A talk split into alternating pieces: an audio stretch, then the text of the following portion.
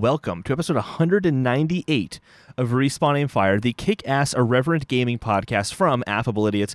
I am Holden Depardo, and I am here with today... Chad, Michael got corn, and I don't care, Innes. And we've got the dreamiest fan base of all time joining us from all over the world right now, including Porkchop 118 YT, otherwise known as Brent, who's listening to us on Twitch at the moment. B-Rent, audio guy. He's a sound engineer. B-Rent sound engineer. You too can listen to us on Twitch Sunday nights at 8:30 p.m. Eastern Time, YouTube and podcast services Tuesday morning at 9 a.m. Eastern. And what's coming up soon, Chad? What's coming up soon, Holden? Episode 200, it's coming up. We'll be doing episode 200 our predictions. Our predictions for the next decade of gaming, and we want to hear from you as well. So send us your predictions for what you think will happen before 2030. But is there a challenger approaching? Because we have something special for episode 200 beyond the decade predictions, but we're not telling you yet. You're just going to have to find out on episode 200 what that could be. Boom. Stay tuned. That's in 2 weeks, bitches. Upcoming on the show. It's 2 weeks. Upcoming, we have Sony and Nintendo financial information, because there's not going to be enough financial information in this podcast. Spoilers. Spoilers. Stadia closing studios, new Mass Effect Legendary trailer, and much more. But before we get to all of that, before we get into what we've been playing, this whole thing happened with GameStop stock, Wall Street bets, and basically the whole world. So we're going to be breaking down, essentially, what happened with the GameStop, Wall Street bets situation. I have written out here a full timeline going from the background of kind of what things were like before the short squeeze happened. We're going to be talking about the short squeeze itself on a almost daily basis of like what happened per day, and then kind of the aftermath and some of the things that have happened as a result, and some things that we kind of don't know yet still. So this is going to be take a little while.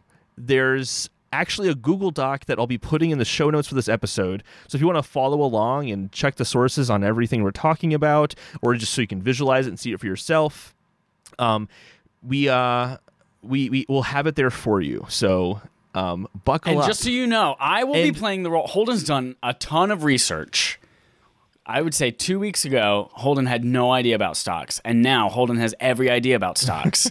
I did not do any research. And so I will be playing the part of the everyman. And so if Holden comes across a term like, I don't know, anything in this list, I will be like, wait a minute, Holden. What does that mean to all of the other regular people listening? And that will be me acting, of course, because I'm brilliant. And you will then, of course, define whatever that term is. So I will keep Holden humble and say, Holden, not everyone knows everything you know. So worry not, everyone. So let's start off with the background. There's this guy named Keith Gills, who's also known as Roaring Kitty on YouTube, as well as Deep Fucking Value on Reddit. Great name, by the way. You're the first journalist I've ever heard say that out loud. Most people on CNN are saying like Deep Fucking Value. Yeah, or DFV. Yeah. Deep Fucking Value, because we tell the whole story here. We don't censor words. Deep Fucking Value started investing in GameStop back in June of 2019. He got in really early. By September 2019, he had invested $53,000 overall, and his return was up to $113,000. So his gain was $113,000. So he went from $53,000 to $113,000 in just a few months. So he already made a good bet there, but he got in really, really early. And this was like 18 months ago. At the same time, yeah, this was 18 months ago. Back when people thought he was crazy for thinking the stock was going to go up. Yeah, back when we were all like, new consoles aren't going to save GameStop. They're going to suffer, blah, blah, blah. Holden, can I ask you one real quick thing before we get two balls deep in this? While we're still one ball deep. Can you give us an upfront, just a pitch? You explained this to me about a half hour ago, and it was a good explanation. Why? Why are we having this timeline now, we're doing from start to finish? Why are we setting people up for this? Yeah. So as I was kind of following the story over the past 2 weeks, I just noticed that there was a lot of misinformation about what was happening here, and I just wanted to offer like a timeline of things that I had sources for that I felt like I could substantiate. and just kind of show what kind of really happened in the past few weeks. I mean, technically the past few years, if you want to go back to when he started investing in 2019. I just wanted to offer like a complete timeline, and the Google Doc is also so people can kind of go back and reference that, and also comment on it as well. So if I got something very wrong, or there's just something I missed completely, you can comment on that and offer that additional perspective. So it's really just to kind of have a central place for the full timeline of what happened. And I know I'm missing things in this, by the way, too. Like, there's some things where I'm like, I know this is missing, but like, I don't need to post that Deep Fucking Value posted every single day what his returns were on GameStop. I don't need to do that. There's things I'm missing. I know that. But yes, thank you for reminding me to include that. So going back in, Deep Fucking Value invested $53,000, and it increased to $113,000 between June 2019 and September 2019. At the same time, Michael Burry, who's the hedge fund manager who shorted the housing market back in 2008, if you've seen the movie The Big Short, that's the guy that they're talking about. Good movie. He announced into 2019, September 2019, that he had acquired a 3.3% stake in GameStop, and he actually called out that a short squeeze was possible. He noted that 60% of GameStop stock had been shorted, when he anticipated which he anticipated would result in a massive short squeeze if GameStop started to buy up their own shares to increase demand. He was right about the short squeeze. It didn't play out quite that way, though. Yeah. Chad Michael Everyman here. What does it mean to short a stock, and what does it mean to have a short squeeze? Yeah, so a short is basically, you can buy a stock and you make money when the stock goes up. The idea of a short is you're going to make money when the stock goes down. And how that's possible is you go to your broker and you say, hey, I want to short this stock. So they give you a loan of that stock. Let's say it's a $10 loan for that stock. That's the value of the stock is $10. And then once you get that loan for the stock, you just sell it off immediately. So now you have the $10. And once the value goes down, you buy the stock back at $5, and then you repay your broker the loaned stock of $5 back, and you keep the $5 difference.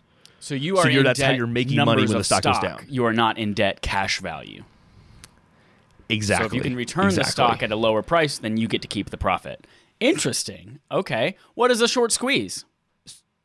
A short squeeze is when, in this case, there's so many shorts out there, like so many people or institutions, hedge funds, mutual funds, whatever, are shorting a stock that there might hit a point where there's a spark in demand, where there are people who are buying up that stock, and it basically drives the price up because people are trying to take care of their shorts as quickly as possible before they lose money, but the demand for it makes it so that the price just goes up. It's a basic supply-demand.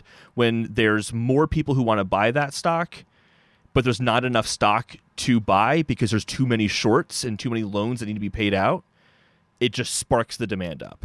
Okay, got it. I have one last question. This is a real-life question that I don't know the answer to, that I've always wondered. What does it mean for a company to buy their own stock back? I don't understand how that works.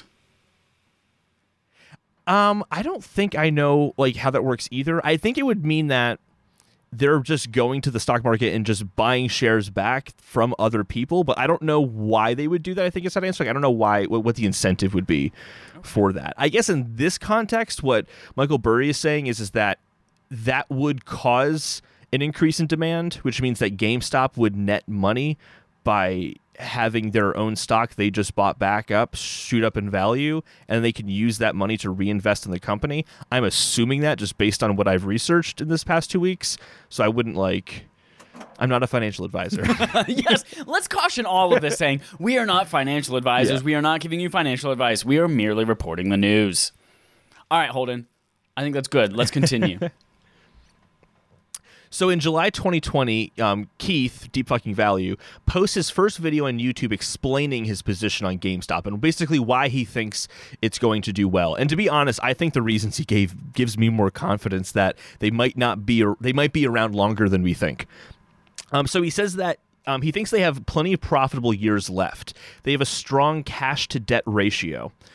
90% of their stores are cash have a positive cash flow. And the transition to digital, which is kind of, I think, what the centerpiece of the GameStop conversation is about, is going to take longer than anticipated because there's still a heavy amount of demand for physical games. We saw that from the stock of the PS5. You know, like 1% of, not 1%, a very small percent of their consoles were digital only. Yeah.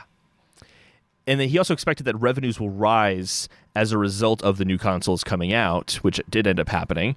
And then he also had a lot of confidence in the new board of directors, as well as the new management teams that had been brought on. And in that video, he also notes that the short interest at that point in July 2020 was already over 100%. What does that mean? Which I think is important to note. So basically means that there are so many people who are loaning, taking loans to short stocks, that there are technically, if you include loans, more stocks out there than actually exist. Kind of like how you could, like there's this, I think, I can't remember the statistic, but like Americans will spend 120% of their income. It's because they're using credit cards. You don't have that money, but it counts as money because you spent it. Got it. If that makes sense. Okay. So it's totally allowed for a stock to be shorted over 100%. It's not like against the rule. It's not illegal. And it doesn't mean anything nefarious is happening. But it does put the companies in a really nefarious situation to be totally fucked. Kind of like what happened. An analogy, too, for I just wanted to point out for what Deep Fucking Value pointed out in the video, is that he basically likened GameStop to a cigar roach, meaning that it's almost out. Like, but it still has some puffs in it. You can still get something out of it. People who don't smoke don't know what a roach is. Nope. Yeah. I was like, you mean that Icelandic band, Sigur Rós? Is that what you're trying to say? A roach is when you're basically, it's been dwindled down, the cigarette or cigar or other herbal remedies you might be smoking. It is most commonly referred to in cigars and cigarettes, I'm sure. He specifically said roach in the video, so so I'm using his words there. But when you basically get it down to a point where like you don't have much left to smoke on, but don't throw it out yet because you can still get some more out of it. But it's like getting down to the bottom. So like on a cigarette, like when it's close to the filter. Gotcha. Okay. Anyway, I just like that analogy that he made. I thought it was a good analogy for how to think about GameStop. So between then July 2020 when Deep Fucking Value made his case, and the events of the last few weeks that we've saw, the belief of a potential short squeeze started to grow within the Reddit community, our Wall Street bets. It's believed that this post from Reddit user Jeff Amazon started the short squeeze interest more than 5 months ago, which is around September. At that point, Jeff Amazon notes that there was a short interest of 112% with a days-to-cover ratio of 16 days. Whoa. So, what does that mean, days-to-cover ratio? Yeah, so days-to-cover, it sounds like it's a deadline, meaning you have 16 days to do something. But it's actually a ratio of how many shorts exist in terms of number of shorted stocks versus how many stocks are traded in a day with that given company. Meaning that it's just an estimation of how long it will take to cover all of those shorted stocks. So you could have like today, if we started selling and no more stocks were loaned out, or if we started buying back stock and no more were loaned out, it would take us on average 16 days to gain back all of that stock. Is that correct?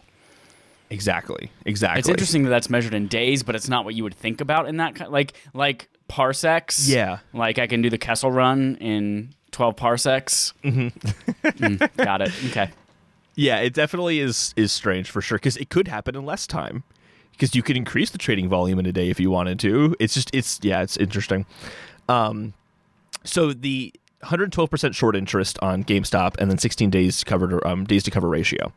So the buying interest at the same time had also gone up. So while there's all the short interest happening, at this point in September, the interest in buying GameStop stock had gone up with retail investors, as well as a guy named Ryan Cohen, who we'll talk about in a little bit, and a company named Citadel. Ryan Cohen is the largest individual owner of GameStop stock right now. With he has 12.9% stake in the company, just himself.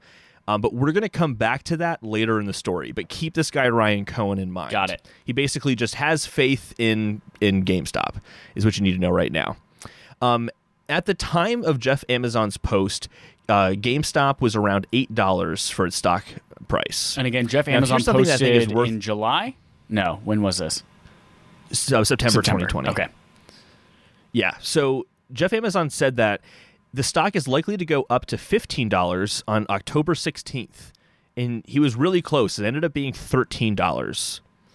And then he said that as of January 15th, it would end up being $300. It ended up being $35 on that day. So again, he was really close. Sorry, but here's $30 and it ended up being $35. I think you said $300. Oh, yeah. Sorry, did I? Oh, no. We'll talk about hundreds right now. He also predicted that GameStop was going to go up to $400 or more when the short squeeze eventually happened. He was pretty much spot on. I mean, it got close to 500 at points, but I think that's fair to say that he had a really fucking good prediction on this. He got the timeline completely correct, so like good for him.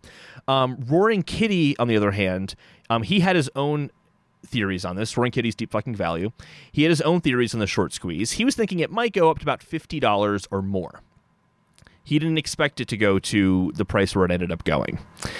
Now, this is important. In Roaring Kitty's final stream on January 22nd, just before the Big Short squeeze really blew up, he made it clear that he can't predict when a short squeeze is going to happen, nor does he know how a short squeeze can occur. And the reason I want to include that is I feel like he's been at the forefront of this as like the mastermind behind the Wall Street Bets community. And he is absolutely a mastermind in that he called the stock out as basically a good investment well before anyone was thinking about it being a good investment, and we would have mocked the hell out of him if we found out that he invested $50,000 back in July 2019. So I just wanted to make that clear. Like, he is definitely an important figure in this.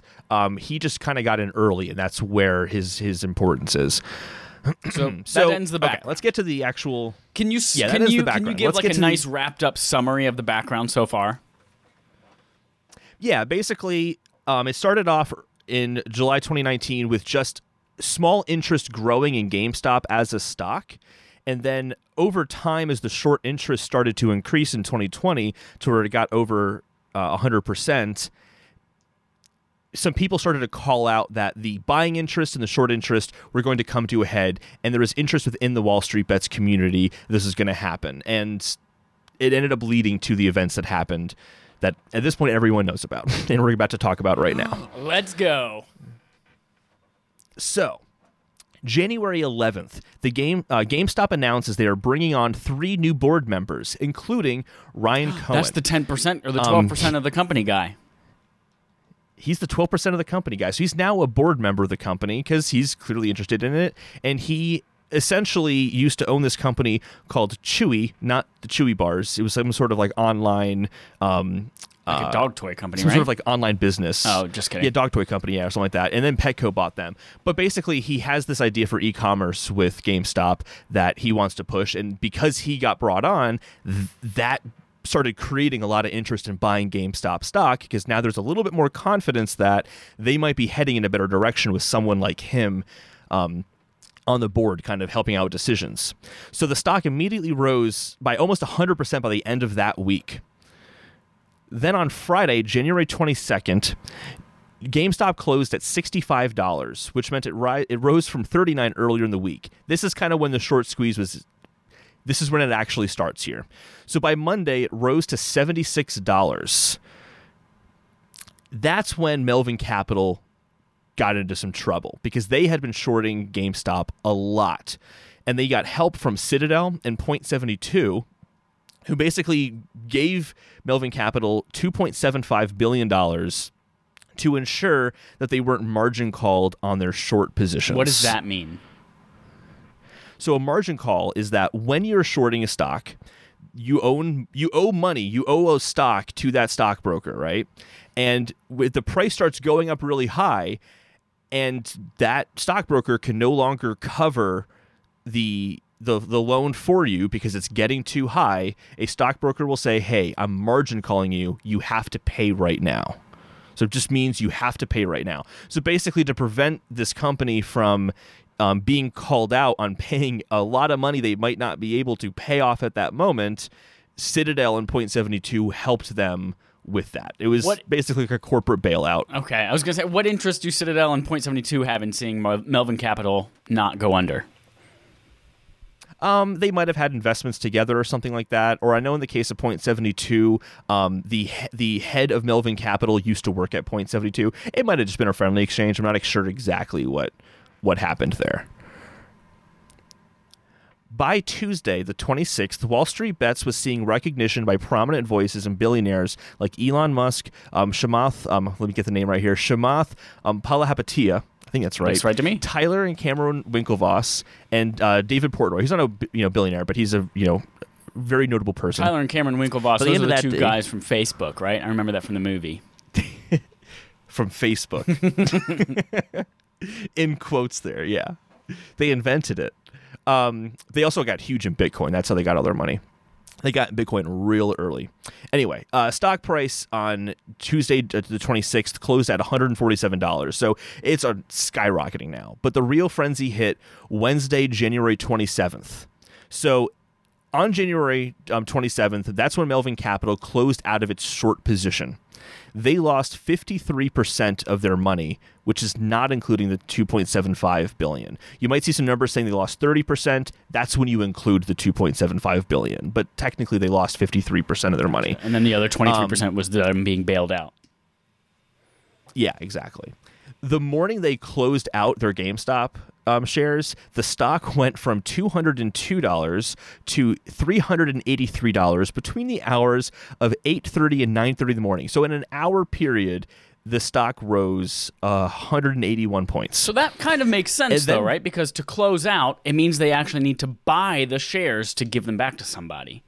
So it would appear in the stock market that a bunch of people are paying billions of dollars for stock right now, which is why the stock price would drive up so quickly. Exactly. So, and then once that kind of demand hit a peak, it went down to $249 an hour later. So you kind of see these huge peaks when there's huge sudden increases in demand, and then no one's buying as much anymore because the price is too high. And this is why it was really volatile, because it would just jump up and down like that all week. So it's on Wednesday that trading of GameStop and AMC was adjusted by TD Ameritrade, Schwab, and Robinhood. Now, it's important to note here that TD Ameritrade and Schwab still allowed you to buy and sell stock, but only with cash you owned, not on margin. Margin is like the loan to either buy a stock or short a stock. So rather than owning the stock, you just get a loan out for it, and then you can hopefully pay back that loan later on. So we're basically saying you have to use your own money. You can't be spending money you don't have on this stock, and probably just because it's so volatile, they don't want to risk their investors. Why do you know, themselves, or is this relevant? Why was AMC suddenly part of this? I haven't looked too much at the AMC, but there is a short squeeze on AMC as well. But I haven't looked into that almost at all, so I don't want to talk too much about that. That's where I made all the money that I ended up losing in GameStop. I took all the stuff that I got from AMC that week. I was like, woo! Put it all in GameStop and lost it all. And so, shit! So you'll know then, how much did it increase with AMC? Because you've been invested in them for a while. Only a month. On New Year's Eve, I was like, you know what? AMC. Oh, wow. So you made a lot in a month. Yeah, New Year's Eve. I was like, AMC, after the pandemic, they're going to bounce back. Their stock was at its lowest that it had been in a long time. So I was like, let me buy 150 shares. And then, so that was at $2.17. And then suddenly I was brushing my teeth one morning. I believe it was probably this Wednesday morning, the 27th, that all of this happened. And I looked down and it was trading for $17 a share. And I was like, immediately sold all of it. That you got in. That's awesome. Yeah. And then I lost it all. So back on Wednesday. It happens. That's how it works. Yep. It's the game, baby. So on Wednesday, January 27th, Discord closed Wall Street's Bets Discord server, which was really, really controversial. Discord said that they did it because of hate speech, glorifying violence, and spreading misinformation. They claim it wasn't due to financial fraud related to GameStop or other stocks. Just highly coincidental. Anecdotally, though, I get it. Reading Wall Street Bets subreddit, I feel disgusting. Yeah. They use the R word a lot. Yeah, they love to refer to themselves as the R word, fucking R's, and oh my god. I always feel like I have to go take a shower and throw up after I read that subreddit. Yeah, it is kind of funny. It's there's so much talk like that, it's unanimous. You see it all the time. And it's, but it's funny because it is a serious community a lot of rocket ship at the and same diamond time. Hands. Like, yeah, a rocket ship and diamond hands. But like, it's a serious community at the same time in the sense that they're talking about really serious stuff. Like, it's just this weird thing. Wall Street Bets, they disputed the claim with Discord. They said that when there's 250,000 people who get together, it's hard to limit what they say, even with bots to help block bad words. Methods of getting around them are always possible. Which I think is fair, but to kind of Chad's point, and to kind of what I noticed as well, is like it's just pretty much everywhere, all the time, always, which I do kind of think makes it interesting that on this day they decided to close it down. Like I'm not talking conspiracy or anything like that. I just think like they could have picked a better time. Like, hey guys, maybe next week we'll do this because right now it'll look really bad if we do this. Anyway, this occurs, though, along many other attempts to try to align Wall Street Bets with the alt-right. There was a Financial Times article that said that there were alt-right connections on Wall Street Bets, and they have since taken that statement back because they didn't actually have evidence for it. Don't know why they decided to publish that.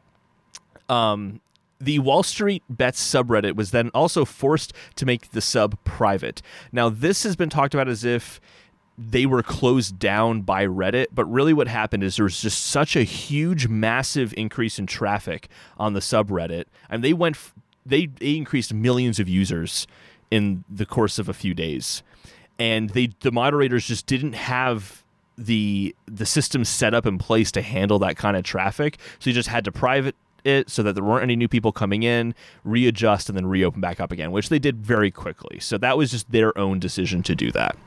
So that's Wednesday, and at the end of Wednesday, GameStop closed at $347. Okay, so a lot's happened in these 3 days. Can we just do a quick little recap? Monday, Tuesday, Wednesday? Yeah, basically, go even more back to January 11th. Kind of genuine interest in GameStop stock because there are new board members coming on that increased the stock to the point where some hedge funds had to close out their short positions, which started to increase the cost of GameStop significantly. So that's when the short squeeze was happening. And then you're seeing a lot of very prominent investors or billionaires or just notable personalities being very supportive of Wall Street Bets on Twitter and the like. Gotcha. Great. So Thursday, the interest in Wall Street Bets is getting really huge, and Wall Street Bets' official Mod Twitter account warns of imposters posing as them or representatives of them. These include the accounts The Chairman, which is at Wall Street, I was going to say at Wall Street Bets, but it's just at WSB Chairman. Wall Street Bet, I keep saying Wall Street Bets when I see WSB. I gotta stop that. WSB underscore mod at WSB mod one. They were trying to be an imposter and pose as a representative of Wall Street Bets. And then a really notable one is the former creator of Wall Street Bets. His name is Jaime Rogozinski, and he was banned from the community because he was trying to monetize it a while ago. But now he's going on to news programs representing himself as the founder of Wall Street Bets, but never mentioning that he was banned from the community. Oh, and by the way, he released a book last year that he may or may not be trying to sell. So basically trying to profiteer off of the newfound interest of Wall Street Bets. He does call himself Wall Street Bets on Twitter, so a lot of people were retweeting him and kind of considering him a part of the movement, but he really was shunned from that community a while ago. Doesn't mean he wasn't supportive of what people were doing, but it's worth mentioning. There was a lot of that. So this is, I think, where we get to probably the biggest event that happened in the week in terms of headlines. Robinhood officials stop users from being able to buy GameStop stock and other stocks seeing unusually high trades, so like also AMC. There are claims this resulted in a massive crash in the stock price of GME. The timing, however, doesn't support this. So the reports from CNBC or Vice or kind of any sort of article you'd see talking about this came in around 9:30 a.m. So presumably before that is when they closed things down. And then it was reported on shortly after.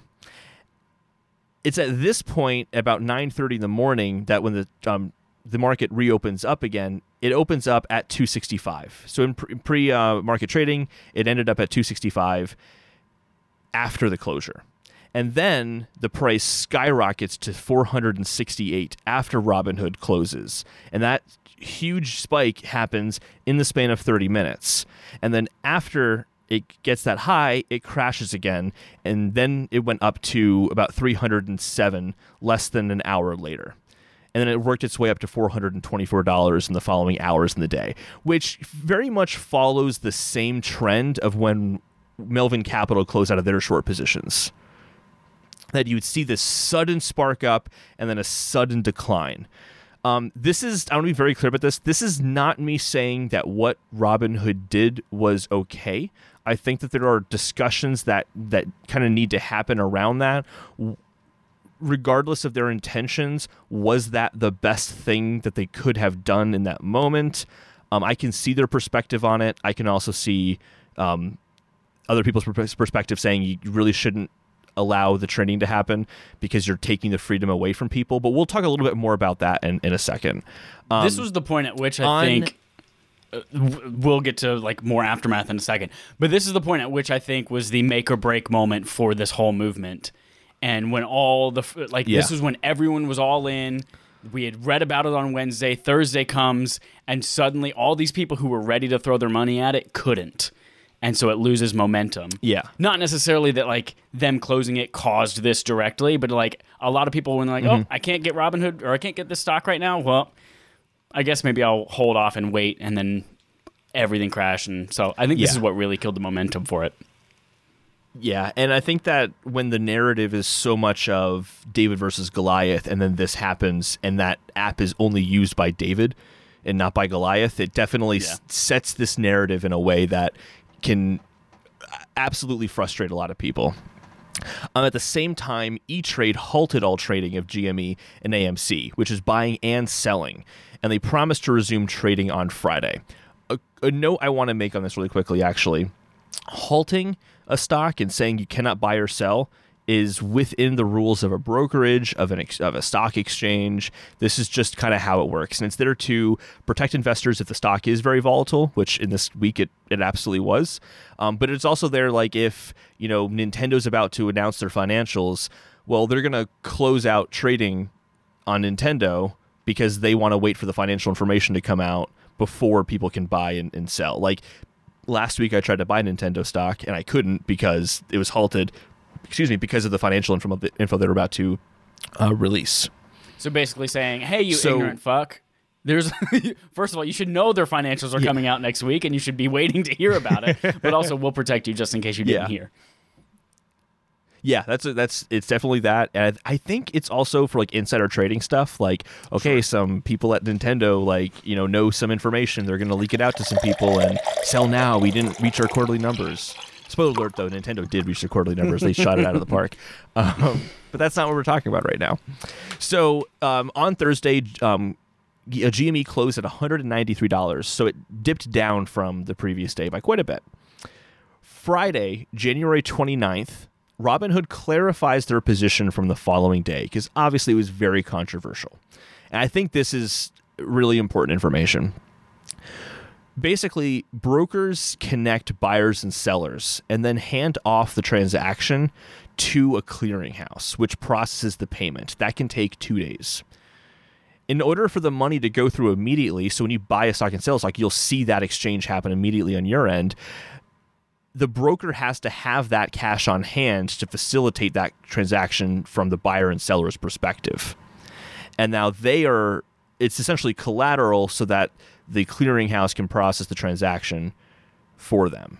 So you, as the buyer and seller, see everything roll out instantly, but really is taking a long time for it to process. And in Robinhood or any brokerage, not just Robinhood, but any brokerage is fronting that cash in the moment.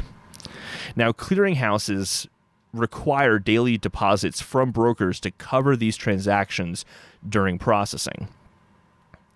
So a few days after all this happens, and they announce kind of what happened here, Vlad Tenev, the CEO of Robinhood, talks to Elon Musk on Clubhouse about the trading restrictions that they put in place. Elon was holding his feet to the fire on it. And basically what Vlad said is that the deposit that was required by the NSCC, the National Securities Clearing Corporation, was $3 billion.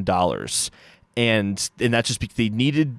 It was a huge jump up in what Robinhood essentially had to give a clearinghouse before. And that's because of the level of trading that was going on. The clearinghouse is like, look, you got to give us more money to handle these transactions, because if you go to handle a transaction and then you can't afford to pay for it and anything bounces, that's on you.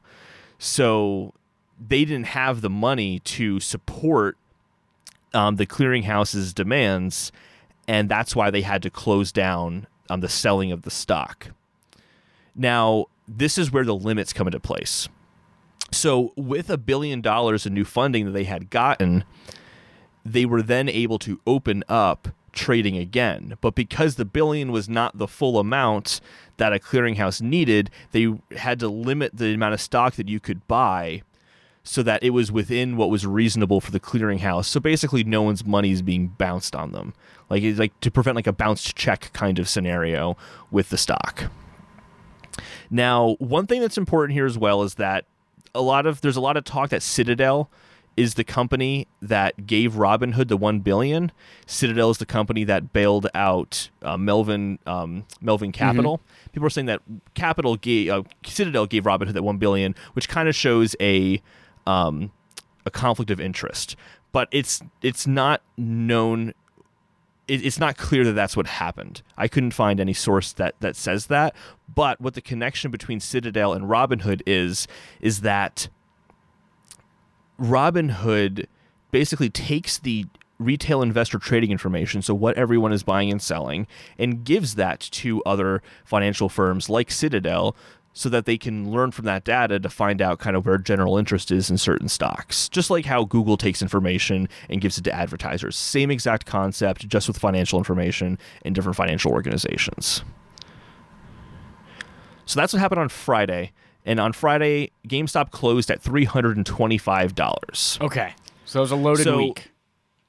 Let's recap. Loaded week. A lot happened. The next week is not nearly as involved. It wasn't as kind of hectic from day to day. So we're just going to go over the kind of three bullets that happened in that week. Over the course of the week, Robinhood was slowly increasing the trade limit on shares of GameStop and other restricted shares before removing all the limits altogether on Friday, February 5th. The limit increases are the result of an additional $2.4 billion in funding from financial institutions. So they basically got $3.4 billion in total to support the trading of these very volatile stocks. So that's why they're able to kind of slowly open things back up again. And that's kind of how we are where we are now with that, and how you can now just buy and sell as much GameStop as you want via Robinhood. They're in the link in here too. They actually named the organizations that got them to the $3.4 billion. I didn't see Citadel on there, but I kind of just want to play devil's advocate. Don't know. You don't want to be certain. I think that article or that blog post from Robinhood was talking about the $2.4 billion they got. I don't know if that was including the $1 billion or not, so I don't want to say for sure, but I just thought I would throw that out there. In the week of between Monday, February 1st and Friday, February 5th, GameStop's price fell from $375 in pre-market trading all the way down to $66 in aftermarket trading on Friday. So it dropped off most likely because the short positions had already been covered and just people were generally selling their stock off throughout the week. During that week, Mark Cuban does an Ask Me Anything on the Wall Street Bets Reddit community, and within that he recommended that people hold the stocks and if they had bought in, and that was kind of shown as a sign of support for Wall Street Bets. So that's kind of everything that happened with the short squeeze scenario itself. So now the dust is settling, and I just kind of wanted to go over what are some of the kind of outcomes of this? What are the things we still don't know? And we're going to go through that right now. So one, as a positive, some Redditors who made big gains used their money to do good things, which is awesome to see. So one is buying up billboards in Times Square and the local communities to show support for Wall Street Bets. So you'd see like to the moon and things like that, like on a billboard in whomever's local town because they made a bunch of money on GameStop stock. That was kind of cool to see. There's one Redditor who bought Nintendo Switches for children's hospitals, which was really cool to see. And then Shamath, one of the billionaires that I had mentioned earlier, he had bought into GameStop, and all the money that he made, he gave to the Barstool Fund for COVID relief. So that was cool to see. As of February 3rd, short interest has gone down from the high of about 140% that was talked about down to 51%. That comes from a firm called S3. Will you again remind worth noting. Remind us what that means. The short interest? Yeah. Is the percentage of stocks that are in the amount of stocks that are technically out there, including loaned stocks, which is why it's over 100%, because there were so many loaned stocks out there. So we went from 140% of this stock. Like someone had used now 140% of their credit card limit, and now they're only down to using about 50% of their credit card limit. Yeah, yeah. It's also worth noting that there's a lot of different estimates on what that short interest was. So there was some that was 140%. There was some that was 120%. There was one that was 226% from FINRA, which is a private organization that tracks this every single day. So there could still be shorts out there. We don't really know. And a lot of that data takes time for it to come up. So the 120% number, when that was being talked about for the past 2 weeks, that was a two-week-old number. But because it doesn't get updated very regularly, but then FINRA does update regularly, and they show 226. So there's just it's just kind of all over the place. So there's still some uncertainty there. So we might need to wait a while before we really know how much that short interest has dropped, or if financial institutions started shorting the stocks when it got up to 500 points, so that they could make money on its downward trend. So we'll find more about that out as probably the weeks go on. There was a class action lawsuit against Robinhood because they prevented people from buying stock, but still allowed them to sell the stock. There's a YouTuber named Legal Eagle, who everyone should check him out, by the way. He's a really good. Have you seen Legal Eagle before? No, but I watch Scrubs. He's Eagle. He's a really good YouTuber. He just breaks down like prominent news stories. And it's like, hey, here's the legal perspective on this. This is what can and can't happen. He has a lot of ones on like Trump's impeachment and kind of. Is that the 22-minute video you sent us?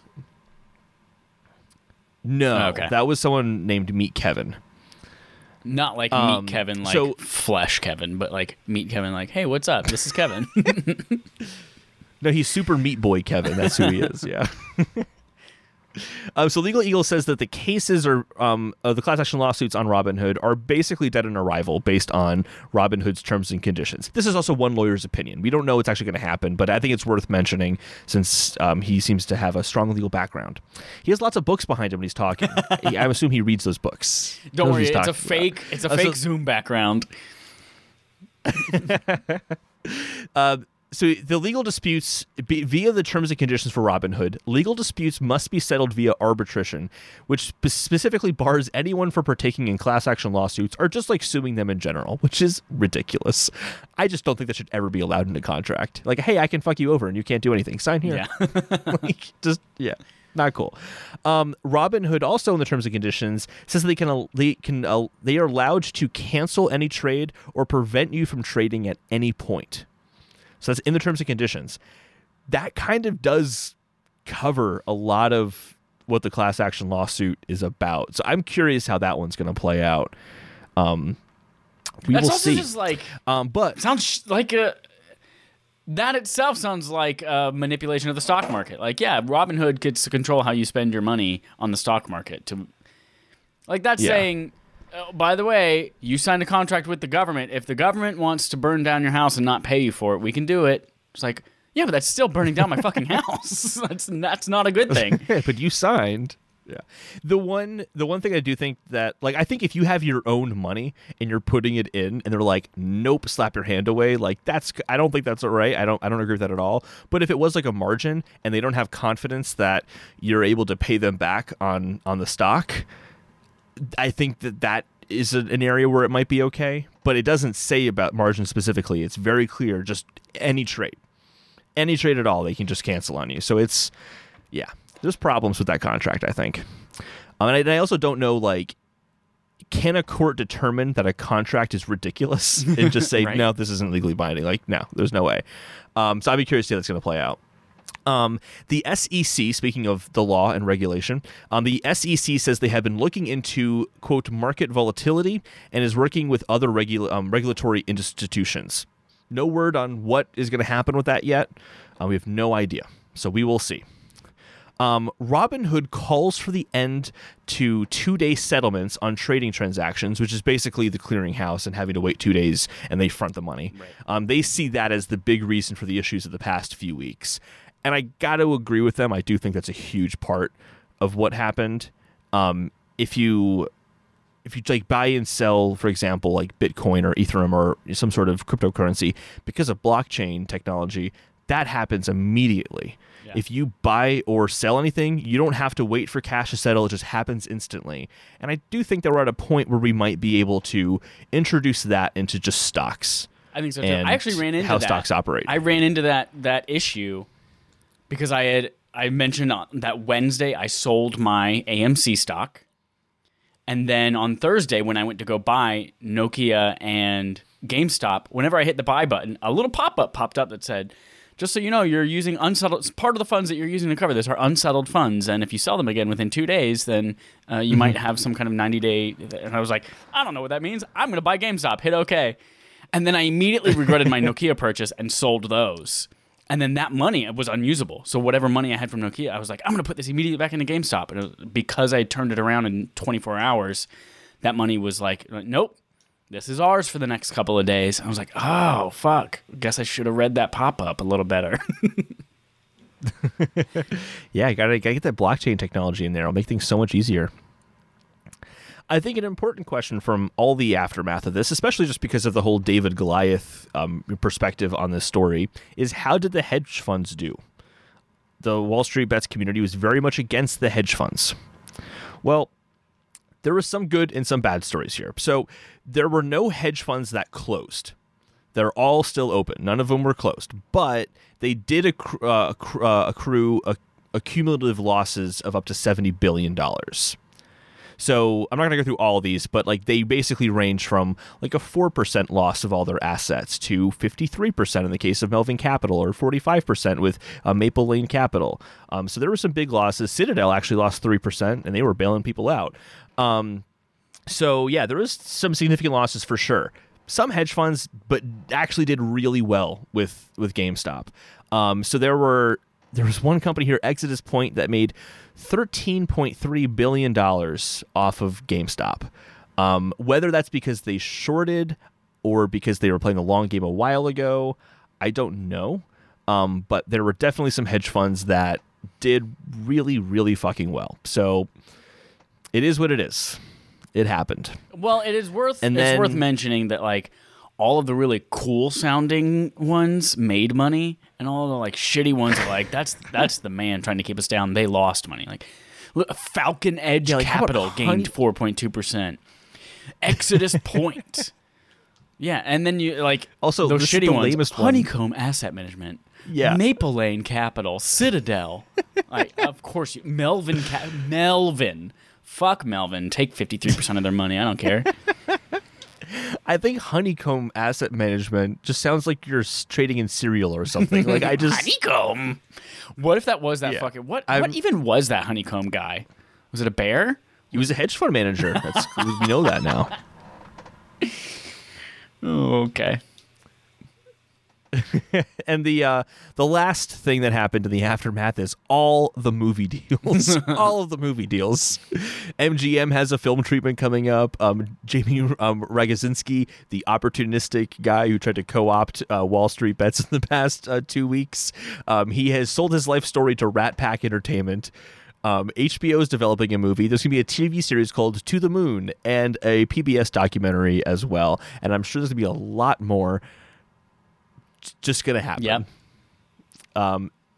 So yeah, that is the timeline as it is right now on February 7th, 2021, and everything that or most things that happened in the lead up, the actual short squeeze itself, and then the aftermath. That was an extensive amount of research and presentation you just gave to us, Holden. Thank you very much. And for dumbing it down for all of us losers who don't know stock stuff. I don't know much. I couldn't tell you how to buy or sell stocks. So I wouldn't say that I am knowledgeable on that. Let's talk about that a little bit, because I think part of the good that came out of this is a little bit of the democratization of the stock market. Like for the first time, there was a huge number of people who learned, actually trading stocks is pretty easy. And what is a short sale? And what is all of this stuff, all of this terminology and things like that? Because for so long, the stock market was just like, oh, if you don't have, a broker on Wall Street, then you can't get into the game, or you have to go through some kind of crazy financial advisor. Like, no, if you have a smartphone, the power's in your hands, and it's pretty instantaneous with the 2-day publishers clearinghouse. Yeah. So I think that's part of for better or for worse, because it also enabled people to gamble from their homes. For better or for worse, it put the stock market within reach for a lot of people who didn't think that they could be part of it. And now they have another source of income or fun or ways to manage. Like if they want to long-term invest in something like Apple or Tesla or something like that, that's going to or Amazon, like something that's going to help them out with their retirement, they now see how easy that is to do. If they wouldn't be risky and take a chance with day trading, that's a thing that people now realize they could do. Which I think is a good thing overall. Absolutely. I personally have I've been very conflicted in the stock market myself, and I'm kind of like, why not do that? Why not? It takes some companies that I like and see what we can do with that. It definitely is empowering in that sense. And actually, it's funny because before all this happened, I want a week or two before this happened, I was talking to Daniel Riguera on his stream.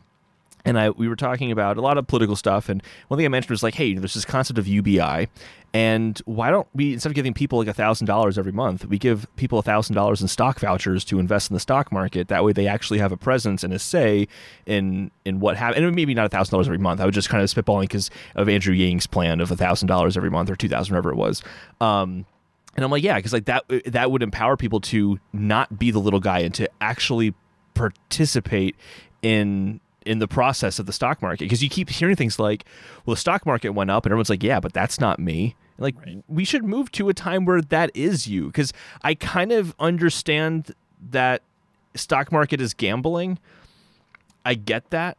But I do think that it is being a part of the companies around you and, oh, that company's doing fucked up shit. I'm pulling out. I don't want to support that.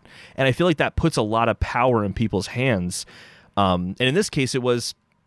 I think that a lot of this was just to fuck over hedge funds, but I think a lot of it too is hey, people are hey, GameStop actually is better than we thought it was, so maybe we do want to put our money there because we like video games, we like GameStop, we like the stock, So it's just cool to see that happening. There is the danger though of misinformation and people investing in stocks for bad reasons. One of the things I found is that when I was looking at, I was on Webull a lot looking at the stuff, and there'd just be all of these posts of someone saying, oh, you should sell all your GameStop stock and put it into this stock instead. And you look at the stock and I'm that's a garbage stock. It's clearly a garbage stock. Don't do that. So there's things to be careful of, but that's also kind of just how the world is. Mm-hmm. I don't think there's really anything you can do to necessarily stop that. And the benefits outweigh those potential negatives. So this is definitely, I hope it is the turning point that is being discussed. Absolutely. Dope. Holden, aside from playing the stock market this week, what else did we play? We both played Destruction All-Stars and Sackboy: A Big Adventure. Which one do you want to talk about first? Let's talk about the good one first, Destruction All-Stars. Just kidding. That game sucks, y'all. The biggest sigh of relief whenever I played this game is that thank God I didn't pay $70 for that at launch. Well, I did pay $70 at launch for this, and then they refunded me, and now I have it free. And thank God I have it free. I did not have a good time with this. We played it on game night because, hey, it's free. For anyone who has PS5, we'll all get together, we'll play. But it... there are a few things that I didn't like about it. The first being the UI was so difficult to navigate. It was also launch week. Yeah. It was broken a lot. matchmaking wasn't working, or we would be in a party and some of us would get into a match and the rest of us would be stuck on a frozen matchmaking screen. But the gameplay itself, I feel like, was so empty. It was just crashing your cars into others in a way that was not easy to do. I feel like it was like... I think you mentioned it the whole time. It's like, everyone just drives away from me. It's like, there's not enough of a boost to catch up to people, or the arenas weren't aligned in a way where you could easily surprise people and T-bone them. It was just like big openness. And so I was not into it. And I think we all kind of agreed that if this was Twisted Metal, it would be better. If there were weapons that I could do a homing rocket on you, or I could shoot you with my artillery, or we had... Jesus, like actual abilities on our cars or people that mattered, aside from just like having a trail of fire for 10 feet out the back of it. Like, those are the kinds of things that would make this interesting. Yeah, I agree with everything that you said. It's just, it's kind of like Godfall, where it's like, it's not horrible. It's just so mediocre. It's not worth it. The menus, though, were terrible. The menus were really fucking horrible. But it's just like it played well. I never had like an issue where it was stuttering or like anything like that. The graphics were really good looking, I thought. It had a personality in terms of the character models and that kind of stuff that was like fun. But like, yeah, the gameplay, it just like fell apart completely. And I think one of the important ones you called out there was being able to attack other cars. Why is your attack a power-up you have to wait for? Yeah. Like, you charge once at a car, and then you miss it every fucking time, and then you have to wait for it to load back up again. And that's one thing if it's, like, your special ability. Right. It's something else if it's your main attack method. Unless just ramming into cars regularly is your main attack method. I mean, you get nowhere near that. Like, the amount of points and gears and stuff like that from just ramming into them regularly. It's like, think of playing Mortal Kombat, but you have to wait 10 seconds between moves. Everything else, you're just like both moving on the screen, waiting for your thing to recharge. And then, I'm going to throw this at you. Oh, it missed. Okay, we're just going to move on the screen for a little bit. Like, that would be a terrible fighting game. Yeah. So why would that make sense in a driving game? Yeah. And I don't know. I feel like there's potential. I feel like they could do some big updates to this and make it a little bit more like arcadey and fun and a faster pace. But like, yeah, it just don't work for me. Yep, me neither. Don't work for me. The other game, though, which we've already talked about before on the podcast, it's not a surprise that we both love this game, but Sackboy: A Big Adventure. Yeah, we are on this roll where, like, basically once a week we're playing through a whole world at once with Jeff and Darby from Nerds at Large, and it's great. And nothing new to say other than this game should be 100% on everyone's list of things to buy and play. Multiplayer, it's so much fun. It is such a wonderfully crafted game with so much care and detail, and it continues to surprise me. Yeah. I think the thing I would add this time, because I missed last week with you guys, I caught you this week, so I missed one of the worlds. I still need to go back and play it. The Crablantis Kingdom, I think is what it's called. It got hard. It got really hard. It did, yeah. Which is fun. Like, I love that. It was enjoyable, that difficulty curve, because it was bananas. That boss battle was intense. I was also so tired for the boss battle that I was not doing too well during it. I feel like that boss battle, though, is like when you play something like New Super Mario Bros. Wii U or something like that, when, like, yes, you can play this with 4 characters, but that doesn't mean it's going to make it easier. Like, if there were fewer of us on the screen, I think it would be easier. Because every time you guys shot something, then that disc on the ground would like shoot out the circles. And then if all of you are shooting something 3 times a second, then it's nonstop and we're all dying. So it's like, if it were just me by myself, that could be a little easier. But not as fun. Yeah, it was good stuff, though. It was good stuff. Good game. More people need to buy that game and play it. Yeah. Chad, there's some things you played without me. I did. I will start with the two quick ones. Why didn't you play Pokemon Ash Gray with me? Why didn't you do that? I want to start with Super Mario Galaxy. We had the kids over for a few days at my mom and dad's house because there was a COVID exposure that turned out to be fine. They tested negative. So they were over here just as a protective measure. So we played all sorts of games like Titanic, the board game, which is not a good game. Surprise! But we also played Super Mario Galaxy. This is the first time that I had played that as part of 3D All-Stars because I just generally didn't like that game, surprisingly enough. But we booted up Mario Galaxy because they had never played, aside from Mario Odyssey, they had never played a 3D Mario. And I was disappointed. I was really disappointed in the port of that game because of how much they relied upon the Wii. Yeah. Like, it was very much a lazy port of the game to Switch and just shoehorning controls to make sure that it worked rather than thinking about how to make this game a Switch game. Like, even the menus, like, do you want to save your game? You can't just hit A to say yes. Mm-hmm. You have to point the controller at the yes button and then hit A on it. And while you're playing, there's constantly the P1 little star going on the screen. Sorry, we were playing on the TV the whole time, not in handheld mode. So it's constantly just going around the screen being obnoxious where you used to be pointing a Wii remote. And so it... all of the buttons, all of the menus, all of the like, oh, you want to go to this world now? All right, well, move your controller up and point at the star and then pull the trigger. It didn't need to be that way. Especially when it's one thing if it's the Wiimote and you're literally pointing with a pointer at the screen, but when you have a two-handed controller and you're like finagling it to like get, it feels weird. Yeah. And then even in handheld mode, when you're holding it, and then you have to take your hand off and touch the screen when it feels like it should just be a menu press. Yeah. It just is weird. It doesn't bother me as much when I'm like collecting the stars. I think that's fine because I get why I'm directly interacting with those objects on the screen. Like I couldn't have done that with a button, for example. But yeah, in a menu, it's like you really should have done some more here. Yeah, absolutely. And what really made it... you specifically, Chad, you should have done more with it. You should have gone to Nintendo ahead of time. What really made it upsetting is that I was excited that it was a co-op game. I was like, oh, there's this two-player thing, so I can have both my niece and my nephew play. So I gave my niece control of Mario, and I was like, Matthew, look, you can hold a Joy-Con.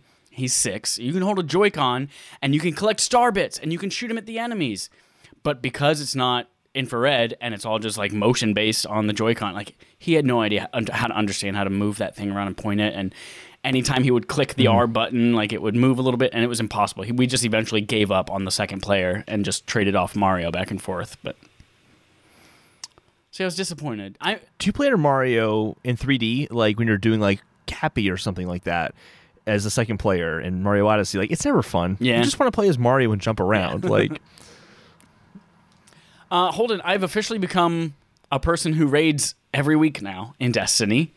I realize this is the 4th week in a row that we've done some kind of raid content in Destiny 2, and it is wonderful, and I'm loving every freaking second of it. Even if we spent 8 hours on the same raid that we've already beat before, it was worth it. I have a good time. I bond with people. We get cool swag, cool gear. I love it. So we did that again this weekend. And we finally, I feel like, got a hold of that last boss encounter to the point where, like, we beat it. Kyle St. James, who has Divinity, if anyone didn't know, he, like, got the checkpoint with another character. We came back and we're like, hey, you just want to farm this last boss again for more spoils? I was like, yeah, let's do it. And we got to the point where, like, okay, we could do this regularly and get him down. Like, we were able to beat him multiple times in a row really efficiently, really effectively. So I feel good about the next time we attempt this raid, which could be this week. Actually, probably not this week, because the reset's this week and the new season, and we're going to be doing all that fun new shit. I just find it funny that, like, this week I finally realized it's like, dude, you've been that way for a while. You've been, like, the Destiny dude for, feels like years now. No, the Destiny is fine, but, like, raiding has always been an event.